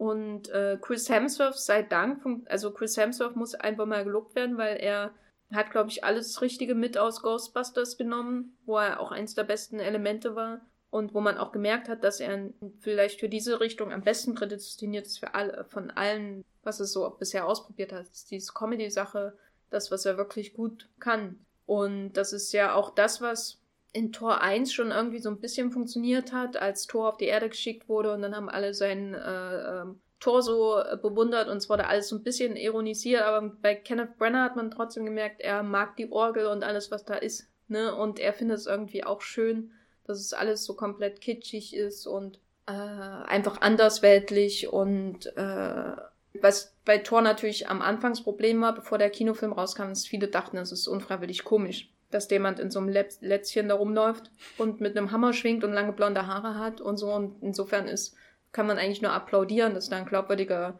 Superheld draus geworden ist im Kino. Das war, glaube ich, wesentlich schwierig, schwieriger als bei Iron Man oder Captain America sogar. Aber das interessiert Tiger halt natürlich alles überhaupt nicht, Tiger Waititi. Und statt, er baut diesen Film um diesen Saka-Kram, der ihn interessiert. Die ganzen skurrilen Charaktere, in die er alle mehr investiert, als in irgendjemand, der auf Asgard wohnt. Außer die, die einzelne Dreadlock, die ins Gesicht von Idris Elba hängt. Die ist, die hat auch sehr viele Gedanken investiert, glaube ich. Äh, aber eigentlich, das, das, dann merkt, da merkst du ja schon, äh, in Asgard werden alle Leute gekillt, die irgendwie Charakter haben. Und in äh, Saka äh, hast diese ganzen Steindudes und die Helferin von Jeff Goldblum und die sind alle irgendwie lustig. Sind vielleicht interessant, aber sind lustig. Und das ist das, was ihn interessiert. Und drumherum muss er dann so eine dramatische Story, eine Marvel-Story erzählen. Weißt du, ja, ein Marvel-Film. Und dadurch kommt das zustande, dieses Ungleichgewicht. Comedy in der Mitte und am Ende muss es um irgendwas gehen, obwohl es im Film eigentlich um nichts geht. Was ja okay wäre, wenn er das konsequent durchhalten würde. Aber er muss halt am Ende ein Marvel-Film sein. Und offenbar muss es da immer um was gehen. Und da wird halt Asgard zerstört. In so einem Typ. Also es ist wirklich. Ich kann das nicht mehr sehen, dass ein Marvel-Film. Ich meine, Ant-Man hat ja wenigstens damit gespielt, so die Perspektiven auf die Zerstörung im Marvel-Film. Aber echt, jetzt muss am Ende eine Welt zerstört werden wieder. Warum? Warum? Matthias. Naja, einfach damit jetzt Schluss ist mit ich Thor. Ich weiß, aber warum können die nicht einfach mal das lassen? Ich, ich hoffe, äh, dass Kevin Feige vielleicht unseren Podcast hört. Ich habe gehört, er spricht äh, sehr gutes Deutsch oder versteht es, aber vielleicht habe ich das auch nur geträumt. Ähm, dann würde ich ihm von nun an grüne Wiesen verbieten. Äh, grüne Wiesen können, können richtig schön sein und selbst wenn, wenn's, äh, wenn, wenn George Lucas hier in Episode 2 oh. die, dieses dieses übertriebene Nabu-Panorama zeigt, das, das sieht absolut fantastisch aus, weil, weil ja. da sind halt auch richtige Farben drinne und so. Aber in Tor, das, ich frage mich eh, ob irgendwie Gal, äh, hier James Gunn bei Guardians of the Galaxy der einzige Regisseur ist, der, der von Kevin Feige den Schlüssel zu dem Farbreglerraum bekommen hat und den Farbregler auf 100% stellen darf, weil, weil so, so durchgeknallt diese, diese Sakar-Welt aussieht und da sind ja auch schon reichlich Farben drin und überall spritzt grün rum, weil, weil sie den Hulk feiern und, und generell so ein, so ein roter, keine Ahnung. Und es ist ja eine Müllwelt, also so, so insgesamt dieser Sakar-Planet ist ja wirklich sehr, sehr faszinierend. Glaub, bei Saka, also bei den Planetendesigns, aber das Ding oder das Problem halt, dass er, dass der Müll da ist und alles so aussieht, aus, als wäre es aus Ersatzteilen zusammengebaut, also auch die Häuser, so in die Höhe, also es gibt keine gerade Linie ja. irgendwo. Dadurch, dass alles mehr so mehrfarbig ist, so ein bisschen wie die Bifröstbrücke, bei der ist mir das auch, auch aufgefallen, wirkt das alles wie so ein grauer Matsch. Genau, genau, so, so, es wirkt alles irgendwie blass abgedämpft, keine Ahnung. Und ich muss erschreckend oft an diesen furchtbaren Animationsfilm Robots denken. Oh, den kenne ich gar nicht. Äh. Ist es der mit Shia LaBeouf als Sprecher? Oder boah, frag mich nicht, ich habe den auf Deutsch gesehen. Aber kann, kann gut sein. Keine Ahnung, auf alle Fälle, äh, ja, ich weiß nicht. Die Assoziation will ich eigentlich wieder drehen. Ich meine, es ist natürlich ein Müllplanet, insofern ja. ist es irgendwie. Nee, aber man kann ja Müll auch sehr geil aussehen lassen. So, ja. so schau dir äh, irgendwie so die, die Schrottbild jetzt in äh, Blade Runner, über den wir letzte, letzte Woche, sag ich, in dem letzten Ausgabe des Casts geredet haben. Äh, das war ja eine sehr faszinierende Müllwelt. Oder schau dir äh, die, die alten Star Wars-Filme an, die ja auch alle in so, eine, so einem Universum spielen, wo, wo ein Raumschiff halt auch nur aus diesen Schrottteilen, wo nichts glänzt, nichts rund ist, sondern halt irgendwie so, als hätte das jemand in einer heimischen Garage zusammengesetzt. Und die Idee finde ich toll und auch dieses Umgeben von Würmlöchern und die droppen dann regelmäßig äh, alles, was der Rest des Universums nicht haben will, auf dem Planeten ab. Äh, ja, keine Ahnung, aber nee, es sieht, weiß nicht, nichts, in, in dem ich mich gern verlieren würde. Hm. Insofern war der erste Trailer schon ein bisschen irreführend, ne, was die Ästhetik des Films angeht. Weil ja. einerseits hat man diese Flash Gordon-Welt in der Wohnung von Jeff Goldblum, die sich eigentlich auch nur darauf beschränkt, wirklich. Ist das also tatsächlich? die einzelnen Wohnungen. Ich habe Flash Gordon nie gesehen. Ist das, ist das? Na, da dieses so Kostüm von dem Grandmaster erinnert schon stark an. Okay. Also jetzt nicht im konkreten Design, aber an der Farbenpracht von Flash Gordon. Weil bei den, bei den Raumhintergründen hier in Grün und Rot und so, so komische Muster, da musste ich mal so, so Konzepthostels Anfang der 2000er denken, ja. die so, so auf, auf äh, Space Station machen, keine Ahnung. Fand ich irgendwie total befremdlich.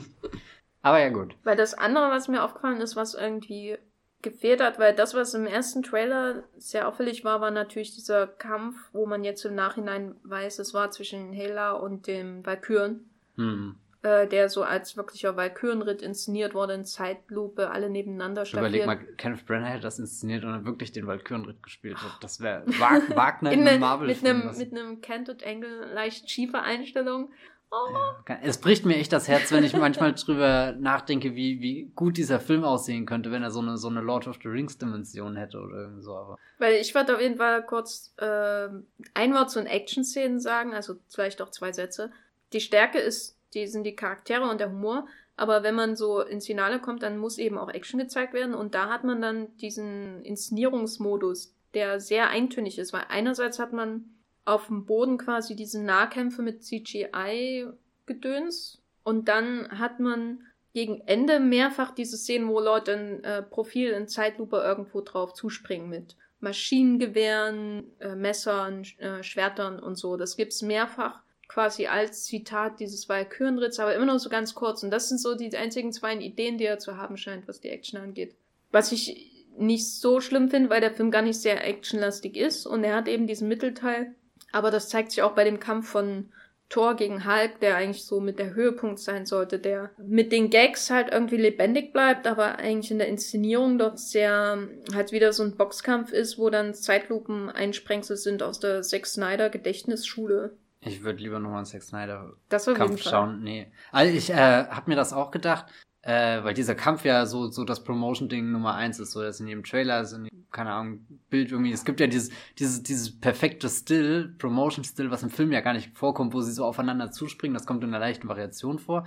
Aber, aber da merkt man auch schon so, so, so wie, wie sie genau wissen, das wollen die Leute sehen, aber wir sind gar nicht möglich, diesen, äh, wir, wir haben es gar nicht drauf, irgendwie diesen Moment einzufangen.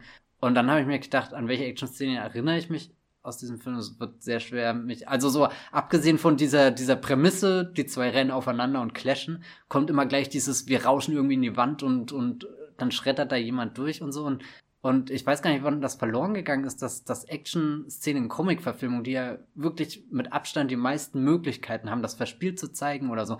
Hier, äh, wenn, wenn Doc Ock und Spider-Man im, im zweiten Raimi-Film gegeneinander kämpfen, ich, ich kann dir im Schlaf aufmalen, wie, wie sie erst hoch auf diesen Turm klettern, wie dann später das ist mit der Bahn, wie er versucht hat, diese Bahn also so zu, zu stoppen. Die haben so verschiedene Stufen, verschiedene Level und, und das Drama steigt und irgendwie und in den Marvel-Filmen ist das schon sehr, sehr so, bäh.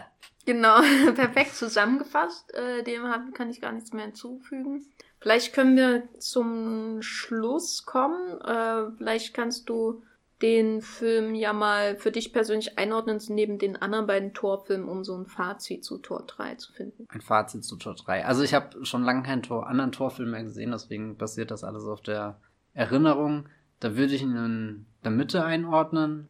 Einfach weil ich weiß, dass das Tor 2 zwar ein Film ist, über den ich unfassbar gerne rede, weil, weil der bietet sich einfach sehr gut an, um über das Marvel Cinematic Universe zu reden, weil man viele Dinge an ihm festmachen kann. Aber den finde ich äh, sehr schwach und würde ich mir auch nur nochmal aus dem Grund anschauen, äh, eben um, um neue, neue äh, Erkenntnisse rauszuziehen, was genau schief läuft oder warum es schief läuft. Ähm, am meisten mag ich dann, glaube ich, tatsächlich den Kenneth Brenner-Film, einfach weil, weil er irgendwas hat, an das ich mich erinnern kann, weil er dieses äh, Shakespeare-Drama hat, weil er diese, diese schiefen Winkel, über die wir uns viel zu oft lustig machen und wer meinen Tumblr folgt, der weiß, dass ich da auch schon Screenshots von gepostet habe, weil es einfach teilweise echt stark aussieht oder so. Also so, ich finde, das äh, würde ihn sogar jetzt als, als einen kernigen Film bezeichnen. Der hat irgendwas, an dem ich mich festhalten kann. Außerdem Natalie Portman spielt da auch noch mit. So, das wird so oft vergessen, dass so eine tolle Schauspielerin mal hier im MCU war. Und den dritten Teil jetzt, den werde ich mir bestimmt irgendwann nochmal anschauen, eben weil er tatsächlich amüsant ist. Man, man guckt den irgendwie weg und ich habe auch jetzt, ich habe ihn jetzt zum zweiten Mal hier mit und äh, ich habe auch wieder gelacht und, und mich auch auf ein paar einzelne Dinge gefreut, ein paar Gesten, die irgendwie Chris Hemsworth macht oder so. Aber am Ende des Films bleibt A wenig haften. Ich habe nicht das Gefühl, ich bin weitergekommen und vor allem bleibt auch das Gefühl, dass Tiger Waititi sich ein bisschen dafür schämt und richtig geil, also so richtig in dieses äh, MCU einzutauchen, diesen, diesen Ragnarök eben zu zitieren, sondern dann eher der coole Außenseiter sein muss, der, der echt nichts ernst nehmen kann, sondern, sondern immer über den Dingen stehen muss, immer noch einen flotteren Spruch haben muss. Und eigentlich macht mich das ein bisschen traurig, weil das eigentlich doch eine Welt ist, die ich, die ich mag und in der ich mich gern verlieren würde, aber dann nicht unter der Regie von jemandem, der, weiß nicht, der, der, der, der dafür zu cool ist. Punkt. Ja, von der Einordnung äh, sind wir uns, glaube ich, sehr ähnlich, weil ich würde auch also Tor 2, den habe ich nur damals, ich glaube, ich habe den zweimal im Kino gesehen, weil dann nochmal diese Premiere war in Berlin. Ach, stimmt, du warst auf der Premiere. Und dann war Tom Hiddleston da. Du bist ja voll beeinflusst in deinem Tor 2. Ja, ich finde ihn dadurch geringfügig weniger furchtbar, aber immer noch furchtbar. Und ich, ach, ich kann mich eigentlich nicht mehr dran erinnern. Das Einzige, was ich noch weiß, war, dass ich diese, diese Action ganz lustig fand, wo sie immer durch diese Mini-Portale springen und in die nächste Szene reinhopsen. Und das war sehr ähm, das war, fand ich originell. Ja, das ist mein Fazit zu Tor 2. Der ist mit Abstand einer der schlechtesten Marvel-Filme. Und ich würde auch sagen, dass Tor 1 auf jeden Fall ähm, der beste der ähm, Torreihe bisher ist. Ich hatte mir einfach Tor 3, glaube ich, noch viel schlimmer vorgestellt. Insofern war ich positiv überrascht, weil nachdem du das alles gesagt hast, äh, ich, der, äh, der Vorspann lief ja schon, da hast mir noch irgendwie zugeflüstert, was nur alles Furchtbares kommt. Ey, ich finde ihn ja auch nicht, nicht und so, du hast so ihn besser bewertet also. als ich. Das ja, das, deswegen, deswegen sage ich ja, ich äh, würde ihn ja gerne, also so, ja, kann, äh, ja, jedenfalls äh, hatte ich Schlimmeres ähm, erwartet, weil ich dachte, das geht in die Guardians-Richtung. Mich ankotzt, und ich glaube, es kotzt mich an, weil ich eigentlich James Gunn mag. Also ich mag seine Spielfilme, die er vor Marvel gedreht hat. Der zweite Guardians-Film, der war für mich halt schon extrem zynisch einfach. Äh, es wirkte so ein bisschen wie James Gunn findet das irgendwie geil, so mit so viel Geld um sich zu schleudern und so. Aber irgendwie will er eigentlich auch nicht da sein, habe ich manchmal das Gefühl. Da kommt dann sowas wie diese Needle-Szene zustande oder so, wo du denkst, er will eigentlich gar keinen Familienfilm drehen, aber er muss es jetzt, weil sonst kriegt er nicht 150 Millionen Dollar oder was Guardians kostet. Andererseits ist das noch was Eigenes, was immerhin da ist bei James Gunn, was ich bei John Watts und äh, Spider-Man schon komplett vermisse. Ich hatte Angst, dass er mich furchtbar nerven wird, hat er nicht schönen Applaus, äh, was vor allem auch an den Schauspielern liegt, was daran liegt, dass der, der Witz zumindest, würde ich mal sagen, so eine Stunde auf jeden Fall zieht und äh, einfach dich, wenn du dich schon nicht mehr für irgendwas interessierst, immer noch, also immerhin kannst du noch lachen. Aber das wirkt schon wie so ein Guardians für Arme auch ein bisschen. Mhm. Und nicht mehr wirklich, also es wirkt so wie, jetzt wollten sie Guardians machen, sie wollten einen Torfilm machen und einen Flash Gordon Film und haben aber für nix so richtig Zeit. Und da kommt dann halt Tor 3 bei raus. Und wie gesagt, äh, erstaunlich wie, also ich hatte schon dem Trailer erwartet, ich habe nur den ersten, glaube ich, gesehen und ich hatte erwartet, dass er ein bisschen Farbe hat. So. Und erstaunlich wenig. Er macht ja auch unglaublich wenig aus Asgard, wo man so viel ähm, Camp-Potenzial, was die Kostüme angeht, rausholen könnte.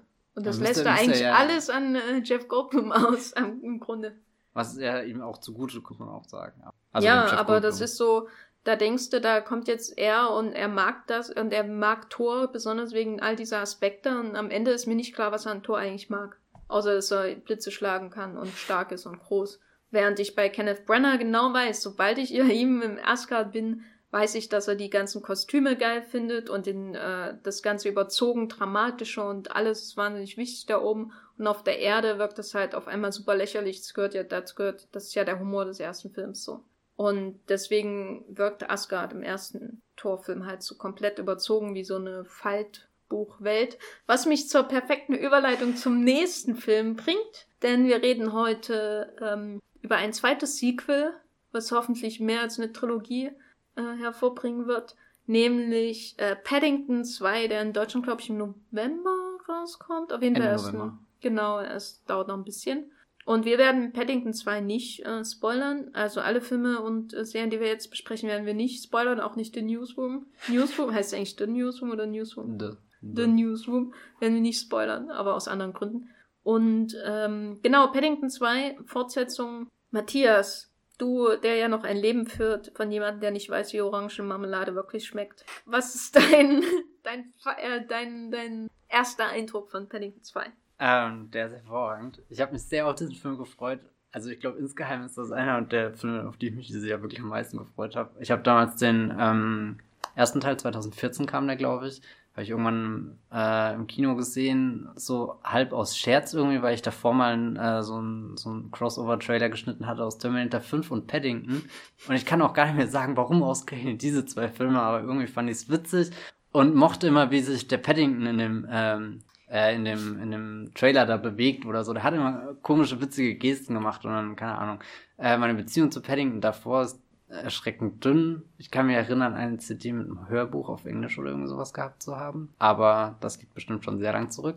Ähm, insofern habe ich dann Paddington irgendwann 2014 kennen und lieben gelernt und äh, ja, habe diesen Sequel so, so entgegengefiebert. Und das hat mir alles gegeben, was ich wollte. Also es ist eine schöne Fortsetzung geworden, die so, keine Ahnung, variiert, schön anknüpft an die Themen, die vorgestellt sind aber auch irgendwie noch dieses äh, klassische Mehr bietet irgendwie. So, es wird jetzt in Zukunft immer schwer, wenn ich nur für einen Film am Abend Zeit habe, ob ich jetzt den ersten oder den zweiten Teil schauen werde.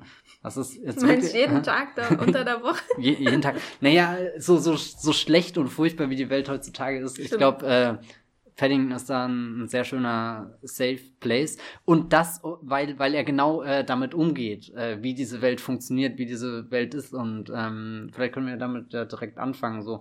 Weil Paddington erzählt eine äh, sehr brisante Geschichte, sogar von jemandem Fremden, der da einfach in unsere Welt kommt, der total anders ist. Man könnte fast sagen, ein, ein Ausländer, so, gell? Also so ein, so ein Bär, der spricht nicht zwangsläufig unsere Sprache, weiß nicht, wie, wie, die, wie die britische äh, Knicke funktioniert und, und fühlt sich erstmal sehr komisch da am Bahnhof auf, steht da eigentlich wie, wie so, so jemanden, den man einfach links liegen lassen würde. Man geht an ihm vorbei, man, man würde Würdest nicht, du an einem Bären ja. vorbeigehen, Matthias? Gib's ja, ja, da, also wenn das ein Bär wie Paddington wäre, würde ich nie vorbeigehen. Das, das, das, das, würde mir das Herz brechen. Man, man muss sagen, der Bär ist unfassbar putzig, knuffig designt. Ähm, was vielleicht immer ein bisschen manipulativ ist, aber ich habe ja auch das Wort Knuddeligkeit als genau, ähm, inhaltlichen Punkt ein, ähm, mir aufgeschrieben, zu dem du, glaube ich, was sagen ja, möchtest. Der, ich, ich, ich kann gar nicht sagen, wie unfassbar knuddelig ich den finde. Also der, ich weiß nicht, der, der macht mir einfach, das macht mich einfach glücklich, wenn ich diesen, diesen Paddington-Bär sehe, wie er dann sich frühest mit, der, mit, mit zwei Zahnbürsten nicht unbedingt nur die Zähne putzt, zwei sondern elektrischen zwei, zwei elektrischen Zahnbürsten, sondern auch die Ohren oder so und, und ich weiß nicht, im ersten Teil gibt es diese, diese Bartszene auch schon mal in einer leichten Variation, die dann total ausartet und einfach das, das halbe Haus unter Wasser setzt oder irgendwie so. Aber das Schöne dabei finde ich, dass eben Paddington, die, dieser, dieser fremde Mensch, der, der, der, der da reinkommt in dieses London, wo, wo diese perfekten britischen Menschen sind, die die Anzüge tragen, die, die so aussehen wie als, als stammen sie aus dem, dem Reiseführer, hast du vorhin schon gesagt, äh, so, äh, der da reinkommt und eigentlich erstmal nur Ablehnung erfährt. Obwohl hier äh, sein, seine, seine Tante immer gesagt hat, hier, das, das ist das, das schöne, tolle London. Da schwingt auch irgendwie immer so ein ganz komischer Kolonialaspekt irgendwie mit. Also den, und auf alle Fälle kommt er dahin und wird erstmal nicht gemacht und dann kommt diese Familie, die ihn so, so absolut selbstlos aufnimmt und, und das ist schon der erste Moment, wo ich das Weinen anfange, weil, weil Paddington irgendwo so, so eine, so eine, so ein, so ein, so was Schönes entwirft. Einfach wie, wie Menschen zusammenleben können, wie man zusammen arbeiten kann, wie man voneinander lernen kann. Und dann ist da eben auch diese Paddington-Figur, die lernen will, ähm, die, die, die total interessiert ist, die neugierig ist, die Fragen stellt und, und irgendwie so überhaupt kein, äh, die, die niemanden was Böses sieht. So selbst wenn, wenn andere auf der Straße jemanden ganz eindeutig als Verbrecher, als Kriminellen, der, der mit Sturmmaske und Maschinengewehr rumläuft,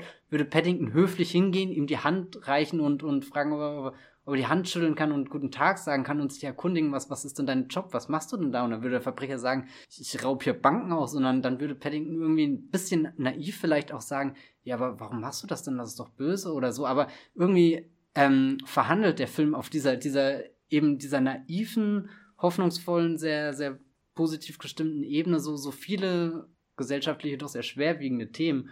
Und ich weiß nicht, das, das zerreißt mich echt jedes Mal, wenn, und der, der, der Film schafft das schon sehr oft, dieses Kunststück auch irgendwie so, so Vorurteile zu entlarven und, und, keine Ahnung, ja. Ich rede sehr viel. Sag du mal was. Ja, ich finde, äh, der erste Paddington war so irgendwie noch diese Prä-Brexit Paradiesvorstellung von London, die man vielleicht hat. Also dieses, klar sind da Leute wie die Figur von ähm, hier Doctor Who, wie heißt er? Peter, Peter Capaldi. Capaldi, der quasi der, ähm, der wie halt der, der quasi der UKIP-Führer der Straße ist, in der die Familie von ähm, äh, Hugh Bonville wohnt. Und äh, Paddington kommt rein und er lehnt ihn ab und der denkt, der wird ist furchtbar. Und das zieht sich ja hier ein bisschen weiter und irgendwie der erste Film bietet quasi die Lösung an, alles ist, sie können zusammenleben, er kann, äh, er ist dann ein wertvoller Teil der Gesellschaft und die anderen akzeptieren ihn und es ist da alles eigentlich wunderbar, weil das natürlich alles komplett idealisiert. Man sieht nie die, die ärmeren Viertel oder so. Es ist natürlich diese Postkartenebene.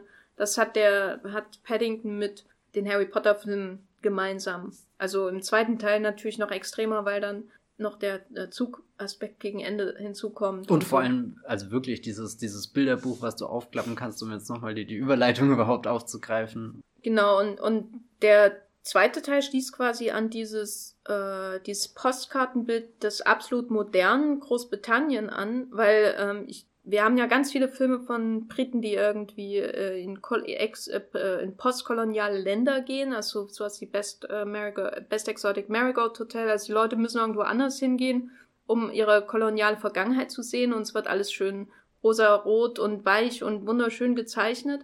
Und das, was mir an Paddington gefällt, ist quasi, dass Paddington nicht dieses Miss Marple England zeigt, was man in diesen äh, diesen ganzen Landkrimis, diesen beschaulichen Landkrimis von der BBC manchmal hat, sondern das wirkt schon alles sehr modern und vielfältig in Paddington. Zwei dann auch und äh, das sieht man schon an der Straße, wie viele Le unterschiedliche Leute da wohnen. Das ist so eine absolute ähm, Utopievorstellung von England irgendwie, aber irgendwie auch Gegenwart. Das finde ich einfach sehr schön und ich glaube, der zweite Teil der ist keine Reaktion auf den Brexit oder so, obwohl sowas gerade bestimmt irgendwo in, ich wette in der Daily Mail schreibt gerade irgendjemand so einen Meinungsartikel, warum Paddington voll anti-Brexit ist und es ist furchtbar und äh, Volksfeind und so halt Daily Mail äh, äh, Gedöns.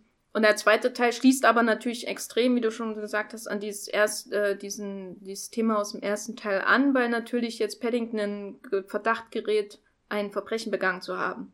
Was der Film nie besonders direkt mit irgendwie realen ähm, Problemen äh, parallelisiert. Also ist der, ich finde, der zweite Teil ähm, verweist weniger auf die Realität von solchen Einwanderungsgeschichten und wie sie dargestellt werden in der britischen Presse zum Beispiel, als äh, es im ersten Teil passiert ist. So, also ich finde, der wirkt irgendwie mhm. ein bisschen weltfremder als der erste Teil. Weil halt noch so, so einen übertriebenen Abenteueraspekt genau. dabei hat.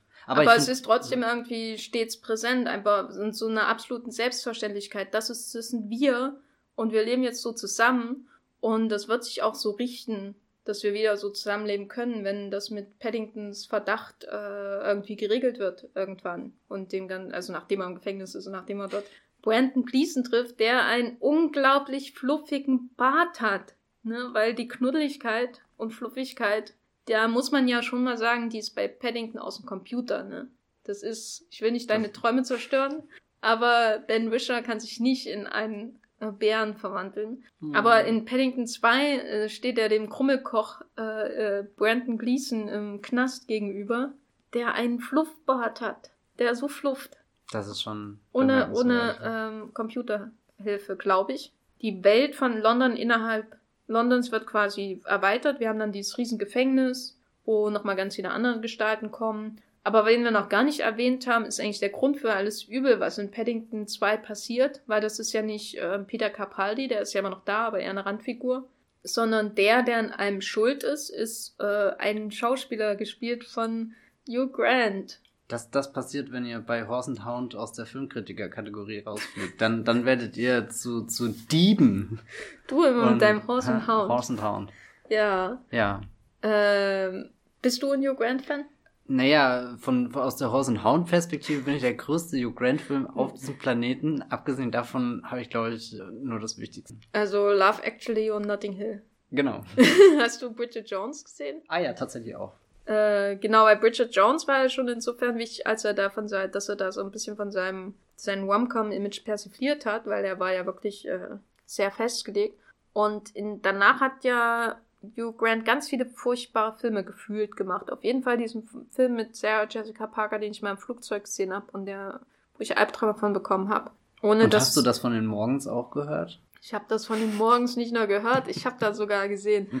Genau, und äh, irgendwie war Hugh Grant ja so ein bisschen weg vom Fenster, weil dieses ganze Rom-Com-Schiene nicht mehr funktioniert hat und es ist natürlich bei einem, ab einem bestimmten Alter dann auch schwer, aus diesem Leading Man, sich als Leading Man entweder weiterzuentwickeln, gerade wenn man Romcoms dreht, oder in die nächste Ebene zu springen. Also ähm, Colin Firth hat dann halt seinen Oscar bekommen und äh, war macht so, jetzt Kingsman. macht jetzt Kingsman, genau. Hm. Ist aber ähnliches Alter. Er kommt ja aus derselben Generation wie Hugh Grant und Rupert Everett, so von den englischen Schauspielern her. Und Hugh Grant hat diesen Sprung irgendwie nicht so richtig geschafft, äh, als Leading Man zu bleiben.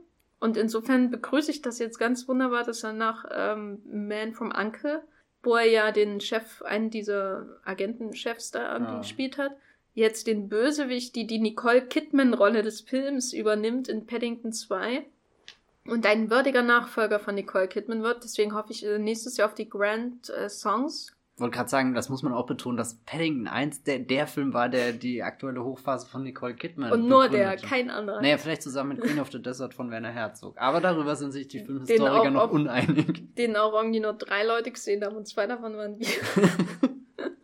äh, ja, genau. Hugh Grant spielt einen Schauspieler und zwar das, was mir besonders gut gefällt, ist, dass er den Typ Schauspieler spielt, den er selber nie verkörpert hat, weil er spielt einen richtigen Thespien, einen Shakespeare'schen Gestaltwandler, der von seinen Mannequins äh, mit seinen verschiedenen Masken äh, umgeben ist und da von äh, Cockney-Akzent zu British English und so weiter wechselt im Fluge. Und das war Hugh Grant nie so richtig, zumindest nicht nachdem er in ähm, Vier Hochzeiten und ein Todesfall berühmt wurde. Und den spielt er jetzt und dieser Gestaltwandler will halt so einen äh, Schatz finden und über ein Klappbilderbuch Bilder. Ein Pop-up-Buch heißt Ein Pop-up-Buch. Das klingt mir zu englisch irgendwie, ich weiß nicht. Ey, das ist auch der Begriff aus dem Film, also ich weiß nicht, wie das hm. im Deutschen. Ja, jedenfalls äh, versucht er einen Schatz zu finden und da wird dann der ganze Plot äh, ausgelöst. Und äh, Hugh Grant ist einfach sehr vorzüglich in dem Film, weil er die meiste Zeit eigentlich eine One-Man-Show spielt, die er sich ja eigentlich finanzieren will im West End durch diesen ganzen Schatz. Die meiste Zeit ist er irgendwie alleine und redet mit sich selbst. Ja. Das ist sehr unterhaltsam. Den Hugh Grant habe ich auch sehr genossen. Weil er bringt auch dieses äh, zwischen, er ist übertrieben, vielleicht würde da sogar in den Torfilm passen, aber er bringt trotzdem noch das Gewicht, die Bedrohung irgendwie mit. Also so, so, sein Handeln hat ja tatsächlich Auswirkungen auf den armen Paddington, dass er nämlich ins Gefängnis muss oder so. Und da hat der Film generell auch ein gutes äh, Gleichgewicht gefunden, wie er dieses, es ist ja, äh, ich nehme an, Paddington, die Geschichten früher sind ja als Kinderbuch konzipiert und so aber funktionieren halt, ich will jetzt nicht dieses abgedroschene für groß und äh, klein sagen oder so, aber doch Paddington ist halt so ein Film, der, der, der da wieder so ein, so ein, so ein, so, so, so ein Spektrum mitbringt, was halt alles Mögliche abdeckt. Und das finde ich sehr schön. Was ich vorhin auch noch sagen wollte, äh, weil du da warst, äh, mit äh, Dinge aus der echten Welt übernehmen das macht er nicht unbedingt aktiv, aber ich finde, er übersetzt schon so, so gewisse Mechanismen aus unserer Gesellschaft und wie die Welt funktioniert, aber dann eben mit diesem Paddington-Kosmos äh, und das so, dass dann eben bei der Gerichtsverhandlung als Beweisstück äh, Orangenmarmelade aufgeführt wird und keiner im Publikum lacht darüber so, so, das wäre dann wahrscheinlich die Tiger Waititi-Version davon gewesen, sondern es wird sogar überprüft, ob das wirklich die Marmelade ist, jemand kostet das und bestätigt das und, und das ist dann quasi ein Beweisstück, was, was Paddington zu Verhängnis wird. Also so irgendwie, der Film setzt sich schon sehr, sehr ernst, nicht zu ernst, aber sehr, sehr aufrichtig mit äh, den, den Dingen auseinander. Und da finde ich dann auch irgendwie so, äh, dass Hugh Grants Figur nicht zu dem Kasper verkommt, der zwar vorzüglich von einer Rolle in die andere schlüpfen kann, sondern auch irgendwie so ein, so ein bisschen was Tragisches dazu bekommt, eine, eine, eine kleine Familiengeschichte mit einem Vorfahren, der, der da, also so, so es fühlt sich nicht so an, wie, wie das kommt jetzt alles aus dem Nichts, sondern das ist eine Welt, die, die dort irgendwo in diesem perfekten kleinen London existiert, in diesem Straßenzug, in dem jeden Tag der, der gleiche Müllmann den gleichen Weg fährt, damit Paddington immer exakt äh, an der Ecke aufspringen kann oder irgendwie so. Noch schon sehr, sehr, sehr schön konzipiert. Ja, das bringt uns vielleicht auch zum naheliegendsten Vergleich von Paddington 2, nämlich Wes Anderson. Naheliegend, aber vielleicht auch ein bisschen unerwartet, oder? Ja, also ich fand, äh, ich habe den ersten Film nicht mehr so genau in Erinnerung, aber dieses, ähm, diese Spielerei mit den Übergängen von dem Live-Action-Film mit CGI-Bär hin zu ähm, Zeichentrick-Aufklappwelten, das kann ich mich nicht so dran erinnern, das ist im ersten Teil so, so ähnlich, dass er überhaupt in andere Erzählmodi in der äh, Animation oder so gewechselt ist. Kann ich mich nicht dran erinnern. Und ähm, das ist das eine, was ihn unterscheidet. Und das andere ist ja wirklich dieses, dass es eben, was du andeutst, diese äh, mit dem Straßenzug und so, dass alles noch ein bisschen extremer wirkt als im ersten Film. Mhm. Ähm, weil wir die Welt natürlich jetzt kennen. Wir lernen die ja jetzt nicht mit ähm, Paddingtons ähm, eingewanderten Augen kennen zum ersten Mal, sondern das ist die Welt und die Abläufe sind so da und so funktionieren sie und so läuft's ja dann auch im Gefängnis, sobald er da ist, dass die, dass irgendwie die Welt dann fest in ihren Fugen ist und sich immer so weiterdreht. Aber Achtung, und, er kommt und verändert sie ja. Also so wie er, wie er in diesen Straßenzug, äh, so, so, er ist ja ein wichtiges Mitglied in dem Straßenzug. Er ist ja der, das merken ja die Bewohner später, dass irgendwie irgendwas fehlt. Und auch in dem Gefängnis finde ich dann sehr schön, dass er da in diese ganzen Klischees reingerät, wie du sie schon tausendmal in Gefängnisfilmen gesehen hast, diese mürrischen Gesichter und diese, diese, diese, diese passive Aggressivität, die überall schwillt und so. Aber und er kommt dann eben und, und bricht das so, so nicht frech oder so, sondern halt einfach, weil er, weil er merkt, dass da irgendwas nicht ideal läuft oder dass es besser laufen Ich glaube, es ist einfach seine Natur, die sich auf die Umwelt äh, überträgt, so. Weil ähm, er kommt ja nicht und sagt, äh, wir machen jetzt Marmelade, sondern er, er isst ja jetzt erstmal nur das und dann diese, fragt er ja eigentlich das, was jeder, der da mit dem Chefkoch, Koch, mit dem einzigen Koch im Gefängnis reden würde, fragen würde, nämlich, warum nicht was anderes mhm. so? Und erst, äh, also er kommt ja nicht und krempelt alles um, sondern er fragt das, was sich niemand zu fragen traut und dadurch ändert sich das alles natürlich. Äh, weniger natürlich natürlich die rosanen Uniformen durch den roten, durch die rote Socke in der Waschmaschine. Ich glaube, das ist dann der, der große Knicks vor äh, Wes Anderson. Ja, weil das, die Gefängnissequenzen erinnern schon an Grand Budapest Hotel, natürlich wegen der Farbgebung, aber auch weil diese, die Art, wie die, wie das eigentliche Chaos von 100 äh, ähm, Gefangenen doch extrem geordnet und feinsäuberlich arrangiert aussieht. So, diese zentralistische Aufbau diese Überschaubarkeit des Ganzen. Das, das erinnert schon sehr stark an Wes Anderson. Und das finde ich eine interessante Weiterentwicklung, weil theoretisch könnte der Film dadurch, dass er so ein bisschen überzeichneter ist als der Vorgänger, und wie gesagt, es geht immer noch um einen Bären, der gern Marmelade isst, also was daran nicht überzeichnet. Aber theoretisch läuft der Gefahr, dass dann, weil es ja auch ein Sequel ist, dass alles noch übertriebener und spleeniger und rasanter wird und dadurch das Herz irgendwann verloren geht. Das ist ja auch das Problem bei den Shrek-Filmen zum Beispiel und bei vielen Animationsfilm-Sequels äh, und bei manchen Pixar-Filmen im dritten Akt, dass es dann nur noch alles so rasant und übertrieben und so wird. Und das, dem geht er ja völlig aus dem Weg, äh, was ich sehr erschreckend äh, schön fand.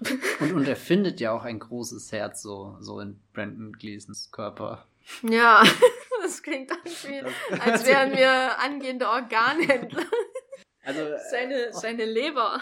Das, das müssen wir vielleicht doch spoilern. Paddington wird Brandon Gleason nicht verspeisen. Ja, aber. Sie einigen sich später. auf Orangenmarmelade. Was vielleicht später? Vielleicht später. Ja, die, die äh, Orangenmarmelade-Herstellung hätte ich gern als GIF äh, und dann mache ich für Reddit, damit ich da posten kann. Das finde ich zum Beispiel auch schon so. Dieses äh, Ding, dass er unterm Hut immer einen äh, Toast mit Orangenmarmelade hat oder so, das ist halt was, was man mit Paddington verbindet und was er jetzt narrativ auch richtig aufgreift, was so, so ein kleiner Plotpoint irgendwie so. Das hat mir auch gefallen, dass da so ein bisschen dieses Universum so, dass du nicht diese, keine Ahnung, Paddington hat halt seinen Hut immer auf, hat diese äh, Weste immer an, sondern dass du auch ein bisschen erfährst, woher kommt das, warum macht er das. Das dann, in dem Film fand ich auch, äh, dass seine äh, Tante äh, Lucy äh, sehr oft oder öfter, als ich es in Erinnerung hatte, äh, zitiert wurde, aber das auch irgendwie sehr schön, immer dieses, aber Tante Lucy hat gesagt und das nicht mit diesem, äh, so, so, aber da, da, da, sondern eher, naja, sie hat das gesagt und, und das ist die Frau, zu der ich aufschaue. Das ist die, die mich damals im, im Wasserfall gerettet hat, die mich großgezogen hat. So irgendwie.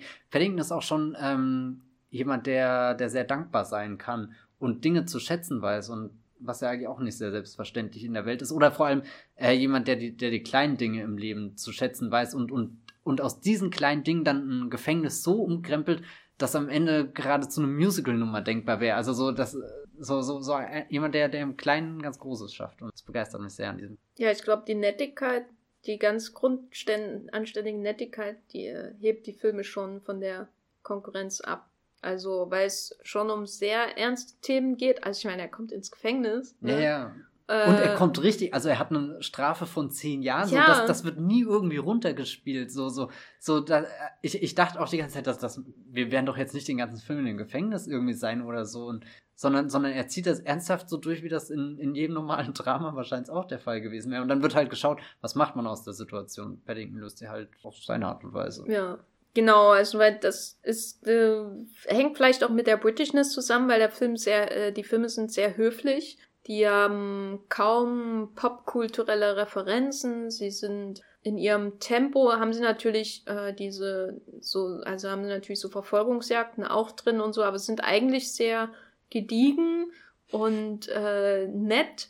Und äh, das, was den Humor sehr stark ausmacht und was sie auch abhebt, finde ich von anderen Animationsfilmen und überhaupt äh, modernen Komödien aus Hollywood zum Beispiel, ist diese Betonung des Slapsticks. Und zwar nicht nur jemand stolpert und das ist lustig oder wie bei Tor 3, dass äh, Chris Hemsworth irgendwie an einem Ding rumfummelt und dann fällt das komplett auseinander oder so in so einem 3-Sekunden-Witz, sondern das, was Paddington und in Paddington 2 dann stark macht, sind halt so längere Set Pieces, so, so Slapstick Set Pieces. Also natürlich vor allem das da im, beim Friseur, äh, das hätte man auch eine Peter Sellers Komödie aus den 50ern oder 60ern machen können, einem Pink Panther Film oder so. Und das finde ich ein schöner Humor für eine Familienkomödie, weil an dem können sich auch mehrere Generationen bespaßen, so ohne dass man jetzt äh, einen Witz für die Erwachsenen machen muss. Darauf verzichtet er völlig. Außer vielleicht das Shape of Water Finale, was ich hier nicht weiter erklären werde. genau, und das finde ich einfach wunderbar an den Film. Also es ist so richtiges Weihnachtskino, wie ich mir das früher immer vorgestellt habe. So was es vielleicht gar nicht mehr so richtig gibt. Was, was man da ganz Familien gucken kann, ohne dass man sich dumm fühlt. Oder dass die eine Hälfte über die Witz lachen, die andere über die. Wo selbst der coole Junge sich am Ende zu seiner Liebe für Eisenbahnen bekennen genau. kann. Der J-Dog, nee, ja, ich weiß nicht, irgendwie. Wir würden euch Paddington auf jeden Fall empfehlen, würde ich sagen. Das spricht doch für uns beide. Mhm. Äh, der erste und der zweite Teil, habt keine Furcht, äh, euch da reinzustürzen, auch wenn ihr von der Figur noch nie gehört habt. Ich habe da, ich habe nie irgendwas gelesen oder gesehen von Paddington, bevor ich den ersten Teil gesehen habe. Außer das Bild, wo er im Shining House steht, neben den ganzen Leichen. das war das Einzige, was ich von Paddington kannte. Und der zweite Teil, ich weiß nicht, ob er besser ist. Er ist aber auf jeden Fall mindestens genauso gut und ist, glaube ich, eine schöne Version von London und im weiteren Sinne Großbritannien, in die man sich für zwei Stunden begeben kann, wenn die News einfach zu. Ich, ich würde sogar einziehen in die Welt, ohne, ohne, zu, ohne zu zögern. Äh, wir reden jetzt schon ziemlich lang aber haben noch zwei Punkte, auf die wir eingehen müssen. Oh Gott, dann machen wir das jetzt ganz schnell, oder? Ja, ich kann ja mal anfangen, ähm, weil ich wollte heute eigentlich wegen der ganzen JFK-Aktenöffnung, äh, aus der ja eh nichts rauskommt, äh, JFK Tatort Dallas gucken von Oliver Stone endlich mal wieder, den ich schon bestimmt 20 Mal gesehen habe, aber in den letzten fünf Jahren glaube ich gar nicht. Und äh, der war zu langweilig. Ja, ich vergessen habe, wie lang der Film ist und wann ich aufstehen muss, um ihn zu sehen und damit ich trotzdem noch pünktlich zu Tor 3 kommen kann. Und äh, nur um jetzt an, nur um das in die Breite zu ziehen, damit ihr merkt, dass wir unsere Podcast-Zeit wirklich äh, wertvoll nutzen, habe ich das jetzt nochmal so ausgeführt. Äh, bei Minute 1,30, äh, eine Stunde 30, genau, äh, habe ich stattdessen dann geguckt, was habe ich denn auf dem Rechner und mir irgendwann mal von YouTube gerippt äh, wie man das halt so macht mit deutschen Filmen aus den 50er Jahren, nämlich Nachts auf den Straßen äh, von 1952. Ist das um, etwa ein Helmut Keutner-Film? Es ist indirekt ein Helmut Keutner-Film, zumindest zu, würde ich sagen, 33 Prozent. Das ist ja was ganz Neues. Genau, hier. weil ich habe nämlich zuerst natürlich meine Helmut Keutner Bibliothek auf dem Computer und in meiner ähm, Bibliothek äh, nachgeschaut, äh, geöffnet, aufgeschlagen, äh, Ordner geöffnet und da hatte ich alle schon gesehen und viele schon hier besprochen und irgendwie keine Lust. Und dann habe ich gesehen, aha, ich habe ja noch diesen anderen deutschen Film. Was ist denn das für einer? Warum habe ich den mir gespeichert? Da habe ich bei Wikipedia geguckt, aha, Helmut Keutner hat das Drehbuch mitgeschrieben und inszeniert vom ehemaligen Regieassistenten von Helmut Keutner. Also die Keutner Connection is strong in this one. Nachts auf den Straßen, Klassiker des deutschen Nachkriegskinos äh, inszeniert von Rudolf Jugert, der sein Spielfilmdebüt mit Film ohne Titel gegeben hat, einen der prägenden oder zumindest berühmten äh, unmittelbaren Nachkriegsfilme, also noch aus der Trümmerzeit. Genau nachts auf den Straßen ist mit Hans Albers eine Hauptrolle besetzt, der ja auch viel Keutner-Erfahrung hinter sich hat. Und hier spielt er einen Lasterfahrer, der eigentlich nur so ein richtig grundanständiger, guter bundesdeutscher Bürger ist, der irgendwie durch den Krieg gekommen ist, trotz allem, und jetzt ähm, seiner, davon träumt, seiner Frau mal einen Pelzmantel zu kaufen und dafür geht er als seiner Arbeit nach und macht das alles sehr anständig. Und dann sieht er aber, wie, äh, dann fährt er halt nachts auf den Straßen, wo immer die dunklen Gedanken kommen, äh, fährt er an einer Unfallstelle vorbei, wo ein Sportwagen sich überschlagen hat. Und dort findet er Geld. Und zunächst will er es gar nicht mitnehmen, weil er ist der Erste am Platz und dann kommt die Polizei. Aber dann merkt er, haha, die Polizei denkt, der Verbrecher äh, ist schon mit dem Geld geflüchtet. So in der Art. Äh, weil das irgendwie aus einem Devisenschmuggel, was man damals halt in 50er Jahren in der BRD gemacht hat. Aus heutiger Sicht sind die Verbrechen äh, immer schwer nachzuvollziehen. Jedenfalls äh, aus dem Devisenschmuggel ist das Geld hervorgegangen. Ähm, der ähm, treue, gute Lastwagenfahrer nimmt's mit und kauft seiner Frau den Pelzmantel die genau die Reaktion hat, die ich immer habe, wenn ich mir schöne Schuhe kaufe. Nämlich, ich stehe irgendwie im, im Laden und denke, oh, die Schuhe sind so schön und die kaufe ich mir jetzt. Und dann komme ich nach Hause und will sie zum ersten Mal anziehen und merke, dass kein meiner Kleidungsstücke auch nur ansatzweise so schön ist wie die Schuhe. Und dann ziehe ich sie niemals an. Und so ist es mit dem Pelzmantel und der Ehefrau. Äh, ich weiß nicht, ob dir das schon mal so gegangen ist, Matthias. Das ist die Tragik meines Lebens, wenn man lieber Schuhe kauft als andere Kleidungsstücke. Da fängt es schon an. Die Frau kann mit dem äh, äh, Pelzmantel nichts anfangen. Und man merkt schon, aha, das Geld wird ihm kein Glück bringen, denn in der Nacht geht es nämlich noch weiter. Er nimmt vor einem riesigen Detour, ähm, also Umleitungsschild, Hildegard Knief mit, die sehr auffällig dasteht und mitgenommen werden will. Und sie hat eigentlich den Plan zusammen mit ihrem äh, Liebhaber, Kompagnon Marius Göring, den ihr vielleicht aus The Red Shoes von Michael Powell und Emmerich Pressburger kennt. Der hat da den Komponisten gespielt, den blonden, den großen kranken Augen. Genau, und äh, hier spielt er auch einen morphiumsüchtigen Typen, der mit Marihuana-Zigaretten dealt. und äh, äh, man lernt viel über Marihuana in dem Film übrigens. Ähm, kostet damals eine Zigarette 9 M, wie es im Slang heißt, nämlich 9 deutsche Mark. Und äh, der Plan von Hildegard Knef und ihm ist halt, dass äh, Hans Albers Pelzmäntel über die Grenze schmuggelt. Was auch wieder so eine 50er-Jahre-Geschichte ist. Aber das klingt jetzt alles so lustig, ist alles ein großes Drama und gilt als auch, auch als einer der Filme des deutschen Nachkriegskinos, der von der schwarzen Serie in den USA ähm, beeinflusst wurde. Es gilt so als Film noir ein bisschen, äh, wobei die Inszenierung ähm, nie so übertrieben ist wie zum Beispiel in äh, Epilog, über den ich ja, glaube ich, schon geredet habe im Podcast vor drei Jahren oder so, äh, von Helmut Keutner, der eine komplett äh, übertriebene Handlung hat mit Nazi-Geheimnissen und allem drum und dran und dann dementsprechend auch in der Lichtschattensetzung sehr stark an den Film nur angelehnt ist. Hier ist das alles gediegener, ist ein Charakterdrama über einen guten Mann, der auf die falsche ähm, Straßenseite, auf die falsche Bahn gelenkt wird von Hildegard Knef, in die er sich natürlich verliert, äh, verliebt äh, während seine Frau daheim sitzt und äh, den Kaninchenstall äh, renoviert. Und äh, meine Lieblingsszene aus dem ganzen Film, und das klingt jetzt so, als wenn nicht das alles lustig ist, aber nicht, ist, dass er äh, später äh, fährt er dann wieder nachts auf den Straßen und da kommen immer die dunklen Gedanken, wie gesagt. Und äh, es gibt dann immer so Flashback-Momente, die vor seinen Augen erscheinen, nämlich die, die tanzende Hildegard Knefner Disco, mit der er Spaß hat. Und dann geht die so über in in seine Frau, die daheim sitzt mit einem Waschbrett und schrubbt die Wäsche. Und das klingt, jetzt sagen die, glaube ich, furchtbar, oder? Das klingt naja, ein furchtbarer Film. Du, du lachst gerade mehr darüber als über den ganzen Torfilm. ja, weil äh, ich finde, äh, einerseits finde ich die Filme als Portal die Zeit immer sehr spannend, ähm, weil es irgendwie wirkt dieses Bundesrepublik für mich viel entfernter als Saka in Tor 3. So als Leben, was da geführt wird.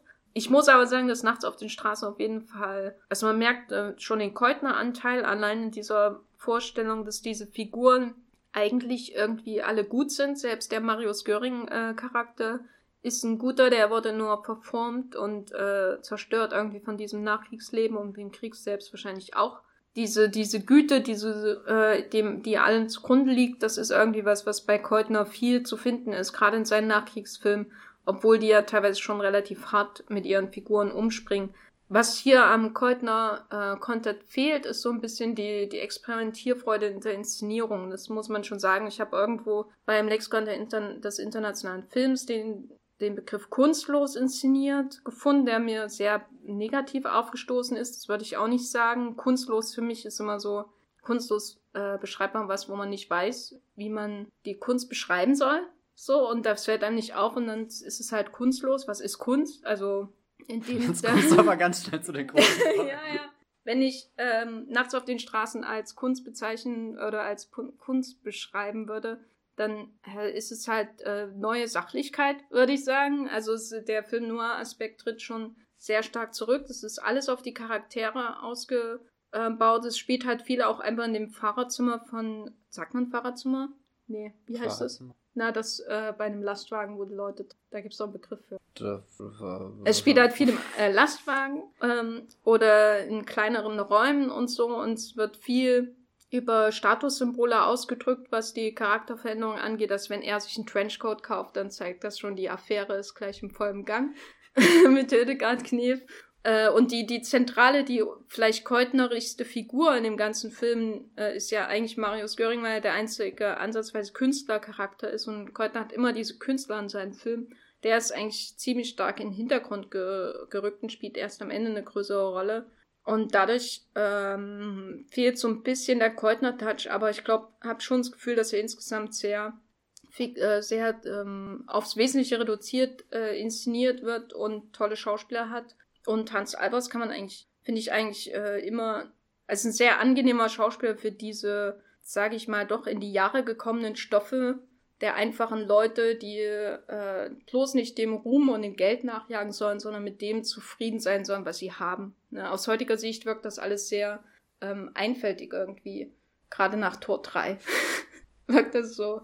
Äh, seid doch mit dem zufrieden, was ihr habt, ne? Mit dem Wünsch einen Pilz. Genau, äh, der Kaninchenstall auf der Hand ist besser als der Pelzmantel auf dem Dach sozusagen. Also dieses, seid doch mit dem, was ihr habt, zufrieden, renoviert das und das mit dem Pelzmantel während das dann was für eure Kindeskinder, so in der Art. Ist so die Moral von der Geschichte. Und was dem, äh, das ist natürlich, dadurch wirkt er natürlich veraltet, aber andererseits hat man so extrem ehrliche Figuren, gerade auch in der Beziehung zwischen Hans Albers und Hildegard Knef, weil die Knef-Figur eigentlich eine femme fatale sein könnte, also eine ganz widerliche Verführerin, die alle in den Untergang stürzt, aber der Film hat eben diese Grundgüte bei allen seinen Figuren und deswegen versteht man auch, warum sie das macht.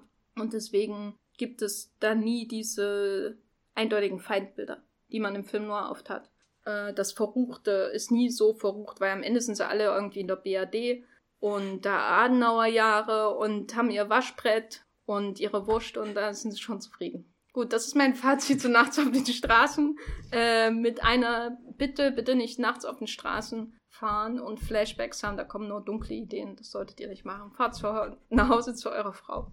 So, Matthias. Ja, wie, Gott, wie, soll ich äh, daran anschließen? Du hast ja auch was geguckt, ne? Ich kann leider weder von dunklen Gedanken noch von Waschbrettern berichten. Wobei, vielleicht sind es auch dunkle Gedanken, die mich dazu getrieben haben, äh, The Newsroom anzufangen. Auf jeden Fall. Äh, wie ich nämlich kurz vor dem Podcast feststellen musste, ist das nämlich eine Serie, die schon mal gar keiner mag, die ein laufendes Meme geworden ist und ich hänge einfach mal wieder sehr lange hinten dran. Tatsächlich habe ich aber nur einen Grund gesucht, mein äh, Sky-Abo für die nächsten zwei Monate zu rechtfertigen, nachdem alle tollen Serien gerade nicht mehr laufen und Babylon Warum Berlin, zwei Monate? Ach so, nö, ich rechne halt bis gerade Ende des Jahres oder Ach so. Ach so, ich dachte, da kommt dann das. Naja, äh, ich hoffe mal, Westworld fängt dann bald wieder an und so. Und HBO hat auch immer im Frühjahr auch eine ziemlich starke Saison. Ich weiß noch gar nicht, was da dabei ist. Vielleicht ist ja auch hier die neue Sarah Jessica Parker Serie in der zweiten Staffel stärker. Es gibt noch Hoffnung für Sky und äh, ja, Punkt, trotz dieses furchtbaren, absolut unfassbar schlechten Interfaces. Auf alle Fälle habe ich den Newsroom angefangen äh, total unvoreingenommen von all den Pamphleten, die schon im Internet über diese Zeitgeist-Serie geschrieben wurden. Eigentlich, weil ich ein sehr großer Fan von äh, Aaron Sorkin bin, basierend auf The Social Network und Steve Jobs vor allem. Mm, Hast du eine Frage hm? der Ehre gesehen? Eine Frage der Ehre hilft mir auf die Sprünge, was ist daraus? Das ist der Anwaltsfilm mit Tom Cruise, wo Jack Nicholson ausrastet und sagt, sie können die weiter gar nicht verlieren. Okay, nee, ich glaube, den habe ich nicht gesehen. Das äh, äh, lege ich dir ans Herz. Okay, um, um meine äh, Sorkin, äh, um mein Sorkin-Fandom zu überprüfen. ja, auf alle Fälle mh, mm, bin ich bisher sehr begeistert. Ich bin ein paar Episoden drinne und äh, fühle mich so richtig aufgesaugt in diese Welt. Das spielt in New York, das finde ich generell faszinierend. Äh, das spielt in einer TV-Anstalt, das äh, überschneidet sich sehr viel mit meinem Beruf. Es hat irgendwie diesen Charakter, wir blicken hinter die Kulissen, aber erleben trotzdem aktuelle Dinge. Also sprich damals, als die Serie startete, 2012 fängt es in der ersten Episode mit der äh, mit dem Deepwater Horizon Unfall an und das wirkt immer so wie als als siehst du so so so so ein Seitenblickwinkel, so ergänzendes Material dazu. Oder jetzt habe ich letztes Jahr zufällig den Peter Burke Film im Kino gesehen, der hier die Deepwater Horizon Katastrophe aufrollt und du bist mittendrin im Geschehen, rennst mit Mark Wahlberg durch die Flammen und, und erlebst jeden, jeden Funkenflug auf der eigenen Haut, man schwitzt und so und jetzt auf einmal das aus der Distanz, wo, wo Kilometer, also dazwischen liegen, äh, also sprich eigentlich die Katastrophe gar nicht greifbar, sondern Newsroom schafft es trotzdem sehr viel Energie da reinzustecken und, und äh, ich fand jede Episode hat sich bisher auch so stetig aufgebaut. Ich saß am Ende auch da und war ganz, ganz außer Power und, und aufgeregt und, und habe gehofft, dass es dass es endlich gelingt und das Einzige, was da ja gelingt, ist ja, dass sie, dass sie rechtzeitig on air gehen, dass sie die gut recherchierten Fakten haben oder so. Also irgendwie eine sehr, sehr, äh, sehr einfache Formel für die Episoden und es, es schwankt auch so ein bisschen zwischen den, den Dingen, die, die über die ganze Staffel bisher aufgebaut werden, was dann vor allem sich auf die Charakterbeziehung aufwirkt. Aber so in sich ist, äh, erzählen die Episoden bisher eigentlich geschlossene Geschichten, weil es eben um, um ein äh, Ereignis geht. Das kann ich nicht einschätzen, wie das damals war, wenn man das 2012 live gesehen hat, wo sie noch direkt näher dran war. Jetzt so aus der Distanz finde ich es eigentlich sehr spannend. Jetzt war auch schon eine äh, Folge, wo äh, quasi die, die Gegenseite von Zero Dark Thirty verarbeitet wurde, äh, wie, wie äh, Osama Bin Laden äh, getötet wurde und es fängt mit, mit einer Party an und Und hier, äh, Jeff Daniels spielt die, die Hauptfigur, ein Nachrichtensprecher, der, der sehr hoch im Kurs ist, aber trotzdem gerne von vielen Menschen äh, ausradiert werden würde und, und sehr viele persönliche Fäden mit verschiedenen äh, Mitarbeitern, Chefs und keine Ahnung was hat und irgendwie kommen sie trotzdem klar, weil, weil der Idealismus sie vereint. Das ist auch eine Seite, äh, die ich an der Serie sehr interessant finde, äh, dass sie so, so, äh, weiß nicht, so, so viel Gutes irgendwie in, in dieser Arbeit sieht und so viel Wichtigkeit und äh, ich bin ja wirklich kein Mensch, der viel Fernsehen schaut, weil ich einfach kein Fernsehen habe oder so und dieses äh, Nachrichten gucken eigentlich nur von, von meinen Eltern kennen. In erster Linie von meinem Vater, der halt abends dann öfter mal um 20 Uhr die Nachrichten geschaut hat, was eher unangenehm war, wenn um 20.15 Uhr schon der Film angefangen hat, den ich unbedingt sehen wollte und sich das dann überschnitten hat. So, das sind die Konnotationen, die ich mit Nachrichtensendungen habe und so. Und ansonsten Nachrichten nehme ich überhaupt nicht mehr über, über lineares Fernsehen wahr oder so. Deswegen äh, wirkt das für mich äh, immer wie so, so eine komische, abstrakte Welt. Aber der Newsroom äh, schafft das schon irgendwie sehr, sehr, wie, wie, wie eben so ein Betrieb darzustellen. Das ist irgendwo auch so, so eine, so eine Workplace-Serie, wo du, wo du viel über diese Mechanismen von wann gehen wir live, wie funktionieren die Unterbrechungen, die, die, die Zuschaltung von verschiedenen Gesprächsteilnehmern in Interviews und so.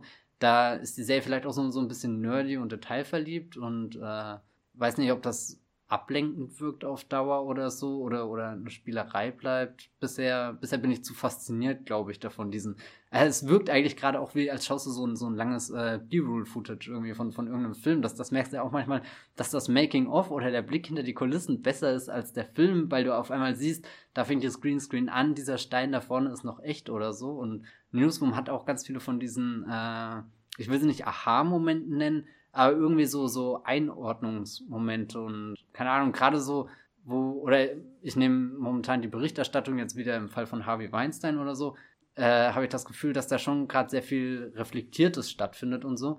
Und irgendwie in The Newsroom habe ich auch das Gefühl, dass diese, diese, äh, wir, wir bringen die Nachrichten, das auch gleichzeitig immer, wie, wie, äh, wie reflektieren wir eben das alles so, so.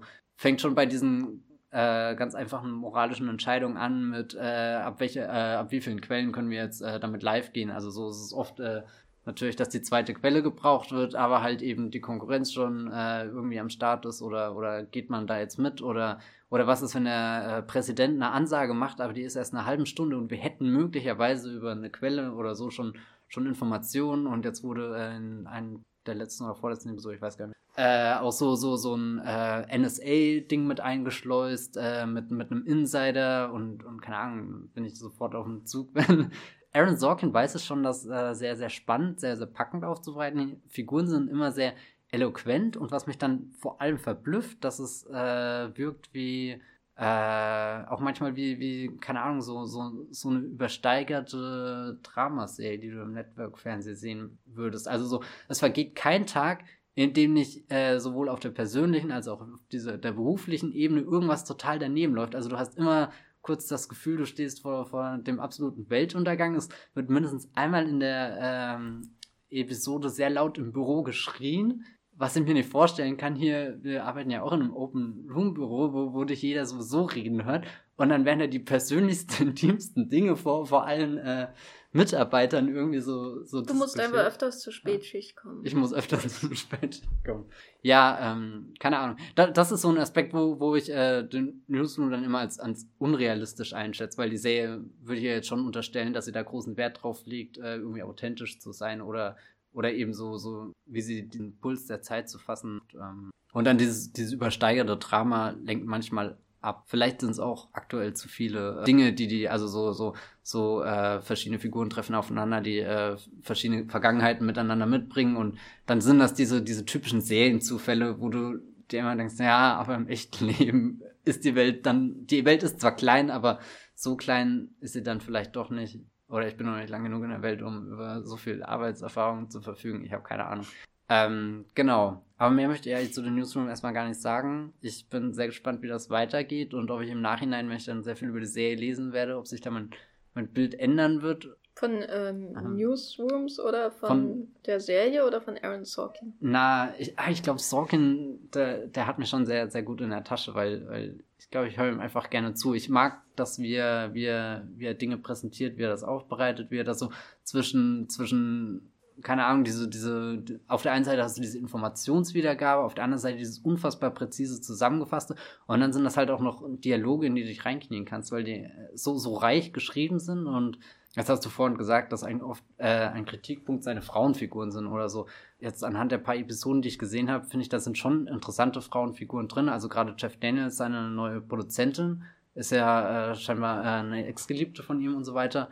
So, so die Prämisse ist klar irgendwie sehr vertraut, aber jetzt im Nachhinein geraten die doch immer wieder aneinander, dass ich nie das Gefühl habe, ich sehe hier jetzt nur so, so Stereotypen, so Abziehbilder oder so. Ich habe ähm, für eine Serie, und das fällt mir, also ich schaue ja sehr viele Serien, und das fällt mir auf, dass, dass ich bei sehr vielen Serien sehr lange brauche, bis ich äh, sehr konkrete Bilder von den Figuren habe oder so. Und bei den Newsroom ist das jetzt schon in ein paar Episoden der ersten Staffel passiert. Also so bei, keine Ahnung, drei, vier, fünf Stück, aber das ist ja schon eine ganze Menge. Das ist ja wahrscheinlich mehr als bei, keine Ahnung, irgendwelchen Netflix-Serien, die ich an einem Wochenende durchbinge, weil, weil man das mit Netflix-Serien macht. Gorgon wartet. Hm, der Demogorgon, ja genau. Demogorgon. Wir haben gar nicht über Stranger Things geredet. Ja, zum Glück. Zum Glück. Damit würde ich äh, dann. Ach ja, was ich kurz erwähnen will noch, äh, Thomas Newman ist, glaube ich, beim Soundtrack beteiligt. Ich weiß nicht, wie viel er komponiert hat, aber er hat auf alle Fälle äh, die, äh, das Theme komponiert, was immer beim Intro kommt. Und das, äh, das ist so, so der, der triefende Idealismus pur, so, so diese, dieses gute Amerika, das finde ich dann fast schon immer ein bisschen abturnt, aber sobald dann die Figuren wieder das Reden anfangen, bin ich wieder drin in der Serie. Ich werde dir auf jeden Fall empfehlen, mal The West Wing zu schauen. The West Wing, ja. Weil ich glaube, die ähm, gerade in den USA die Reaktion auf den Newsroom bei TV-Kritikern und so, die hängt auch damit zusammen, dass die Leute schon so viele Staffeln West Wing, Stu also die zwei Staffeln, glaube ich, äh, Studio 60 und Sunset Strip, wo er sich quasi, quasi mit einer Comedy-Sendung, also mit Saturday Night Live beschäftigt hinter den Kulissen, nur nicht, weiß ich mal, Witze schreibt. Und äh, ich glaube, Sports Night hat er, glaube ich, auch gemacht. Also sie haben quasi schon diesen ganzen Sorkin-Buckel, diesen, den sie mitschleppen, und da ist dann die Reaktion auf den Newsroom wahrscheinlich noch viel, oder sie ist auf jeden Fall anders, als wenn man da jetzt mit seinen Tropen noch nicht so extrem mhm. vertraut mhm. ist. Gerade in Serien, wenn es immer, immer wieder dasselbe ist. Also. Aber West Wing, gerade die ersten Staffeln mit Alison Janney und so, nicht der, die ganzen Walk and Talks im Weißen Haus. Wenn ich glaube, das braucht man jetzt auch. Man braucht jetzt eine Serie wie The West Wing, wo man jemanden wie Martin Sheen als Präsidenten hat und man denkt, ja, da geht die Welt nicht den nächsten Tag unter. Die haben irgendwie eine Mission, sie wollen irgendwas zum Positiven wenden. Es klappt nicht immer. Sie müssen äh, opportunistische Entscheidungen treffen oder einfach auf einen Nenner kommen mit, äh, oder auf einen kleinsten gemeinsamen Nenner von verschiedenen Parteigruppen und so. Es sind halt manchmal einfach so Sachen, die sie in eine bestimmte Ecke zwingen, aber es ist jetzt genau das, was man braucht. Das ist wahrscheinlich balsam auf die Seele jetzt West Wing, The West Wing. Na gut, äh, ich werde mich mal kundig machen, ob das irgendwo auf Sky ich auch Ich glaube nicht, dass es bei Sky ist. oh je. Ähm, die Klassiker-Serien sind da ja so vertreten. So, die haben doch alle großen hier, Game of Thrones und The Walking Dead. Alle großen. Eins, zwei. und dann hört es schon auf. Genau. Ja, also wir haben heute besprochen Tor 3, Takt der Entscheidung slash Ragnarok, Ragnarok äh, in Amerika. Genau, als zweites haben wir über Paddington 2 geredet. Eine absolute Empfehlung von uns beiden, der am 23. November in deutschen Kinos startet. Dann haben wir geredet auf, äh, über Nachts auf den Straßen von Rudolf Joghurt featuring Waschbrett-Content. Den ihr auf YouTube rippen könnt. Den ihr auf YouTube auch anschauen könnt. So. Nicht nur rippen. Genau, und äh, The Newsroom, der auf Sky ist, wie wir jetzt erfahren haben von Matthias, der nicht von Sky Ach so, ja, das würde ich hier deutlich machen. Um Gottes Willen, Leute, ich mache keine Werbung für Sky. Das, das würde mir im Traum nicht einfallen. Das könnte ich moralisch nicht vertreten. Genau, denk an deine Verantwortung, Matthias. Ja, mein, mein, meine ähm, Verantwortung. Wir werden ja. schließlich von Konstantin bezahlt, um Fabio Goethe 3 zu plagen. Also bitte, Ne, Sky kommt hier gar nicht ins Haus. Wir sind hier für Konstantin, wir sind hier für Zeki Müller.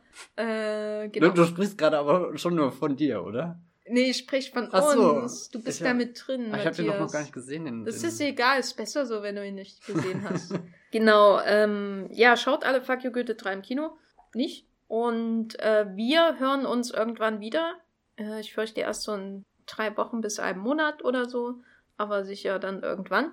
Das ist der erste Fehler im Podcast, die Versprechungen machen. Das, das Genau. Haben, wir, wir haben schon so viele gemacht und haben nie was versprochen. Und Genau, wir werden uns niemals wiederhören. Vielleicht, vielleicht aber auch doch. Ihr müsst es selber herausfinden. Äh, wenn ihr den Podcast mögt, dann könnt ihr gerne bei iTunes ähm, eine Bewertung abgeben oder eine kleine Rezension schreiben, wo ihr sagt, dass ihr Fuck You Goethe 3 gerade im Kino gesehen habt und absolut geil fandet, mit lauter Dollarzeichen. Matthias, wo kann man dir denn außerhalb dieses Podcasts äh, hinterhergehen? hinterhergehen könnt ihr mir auf Twitter als Bibelblogs mit 3e.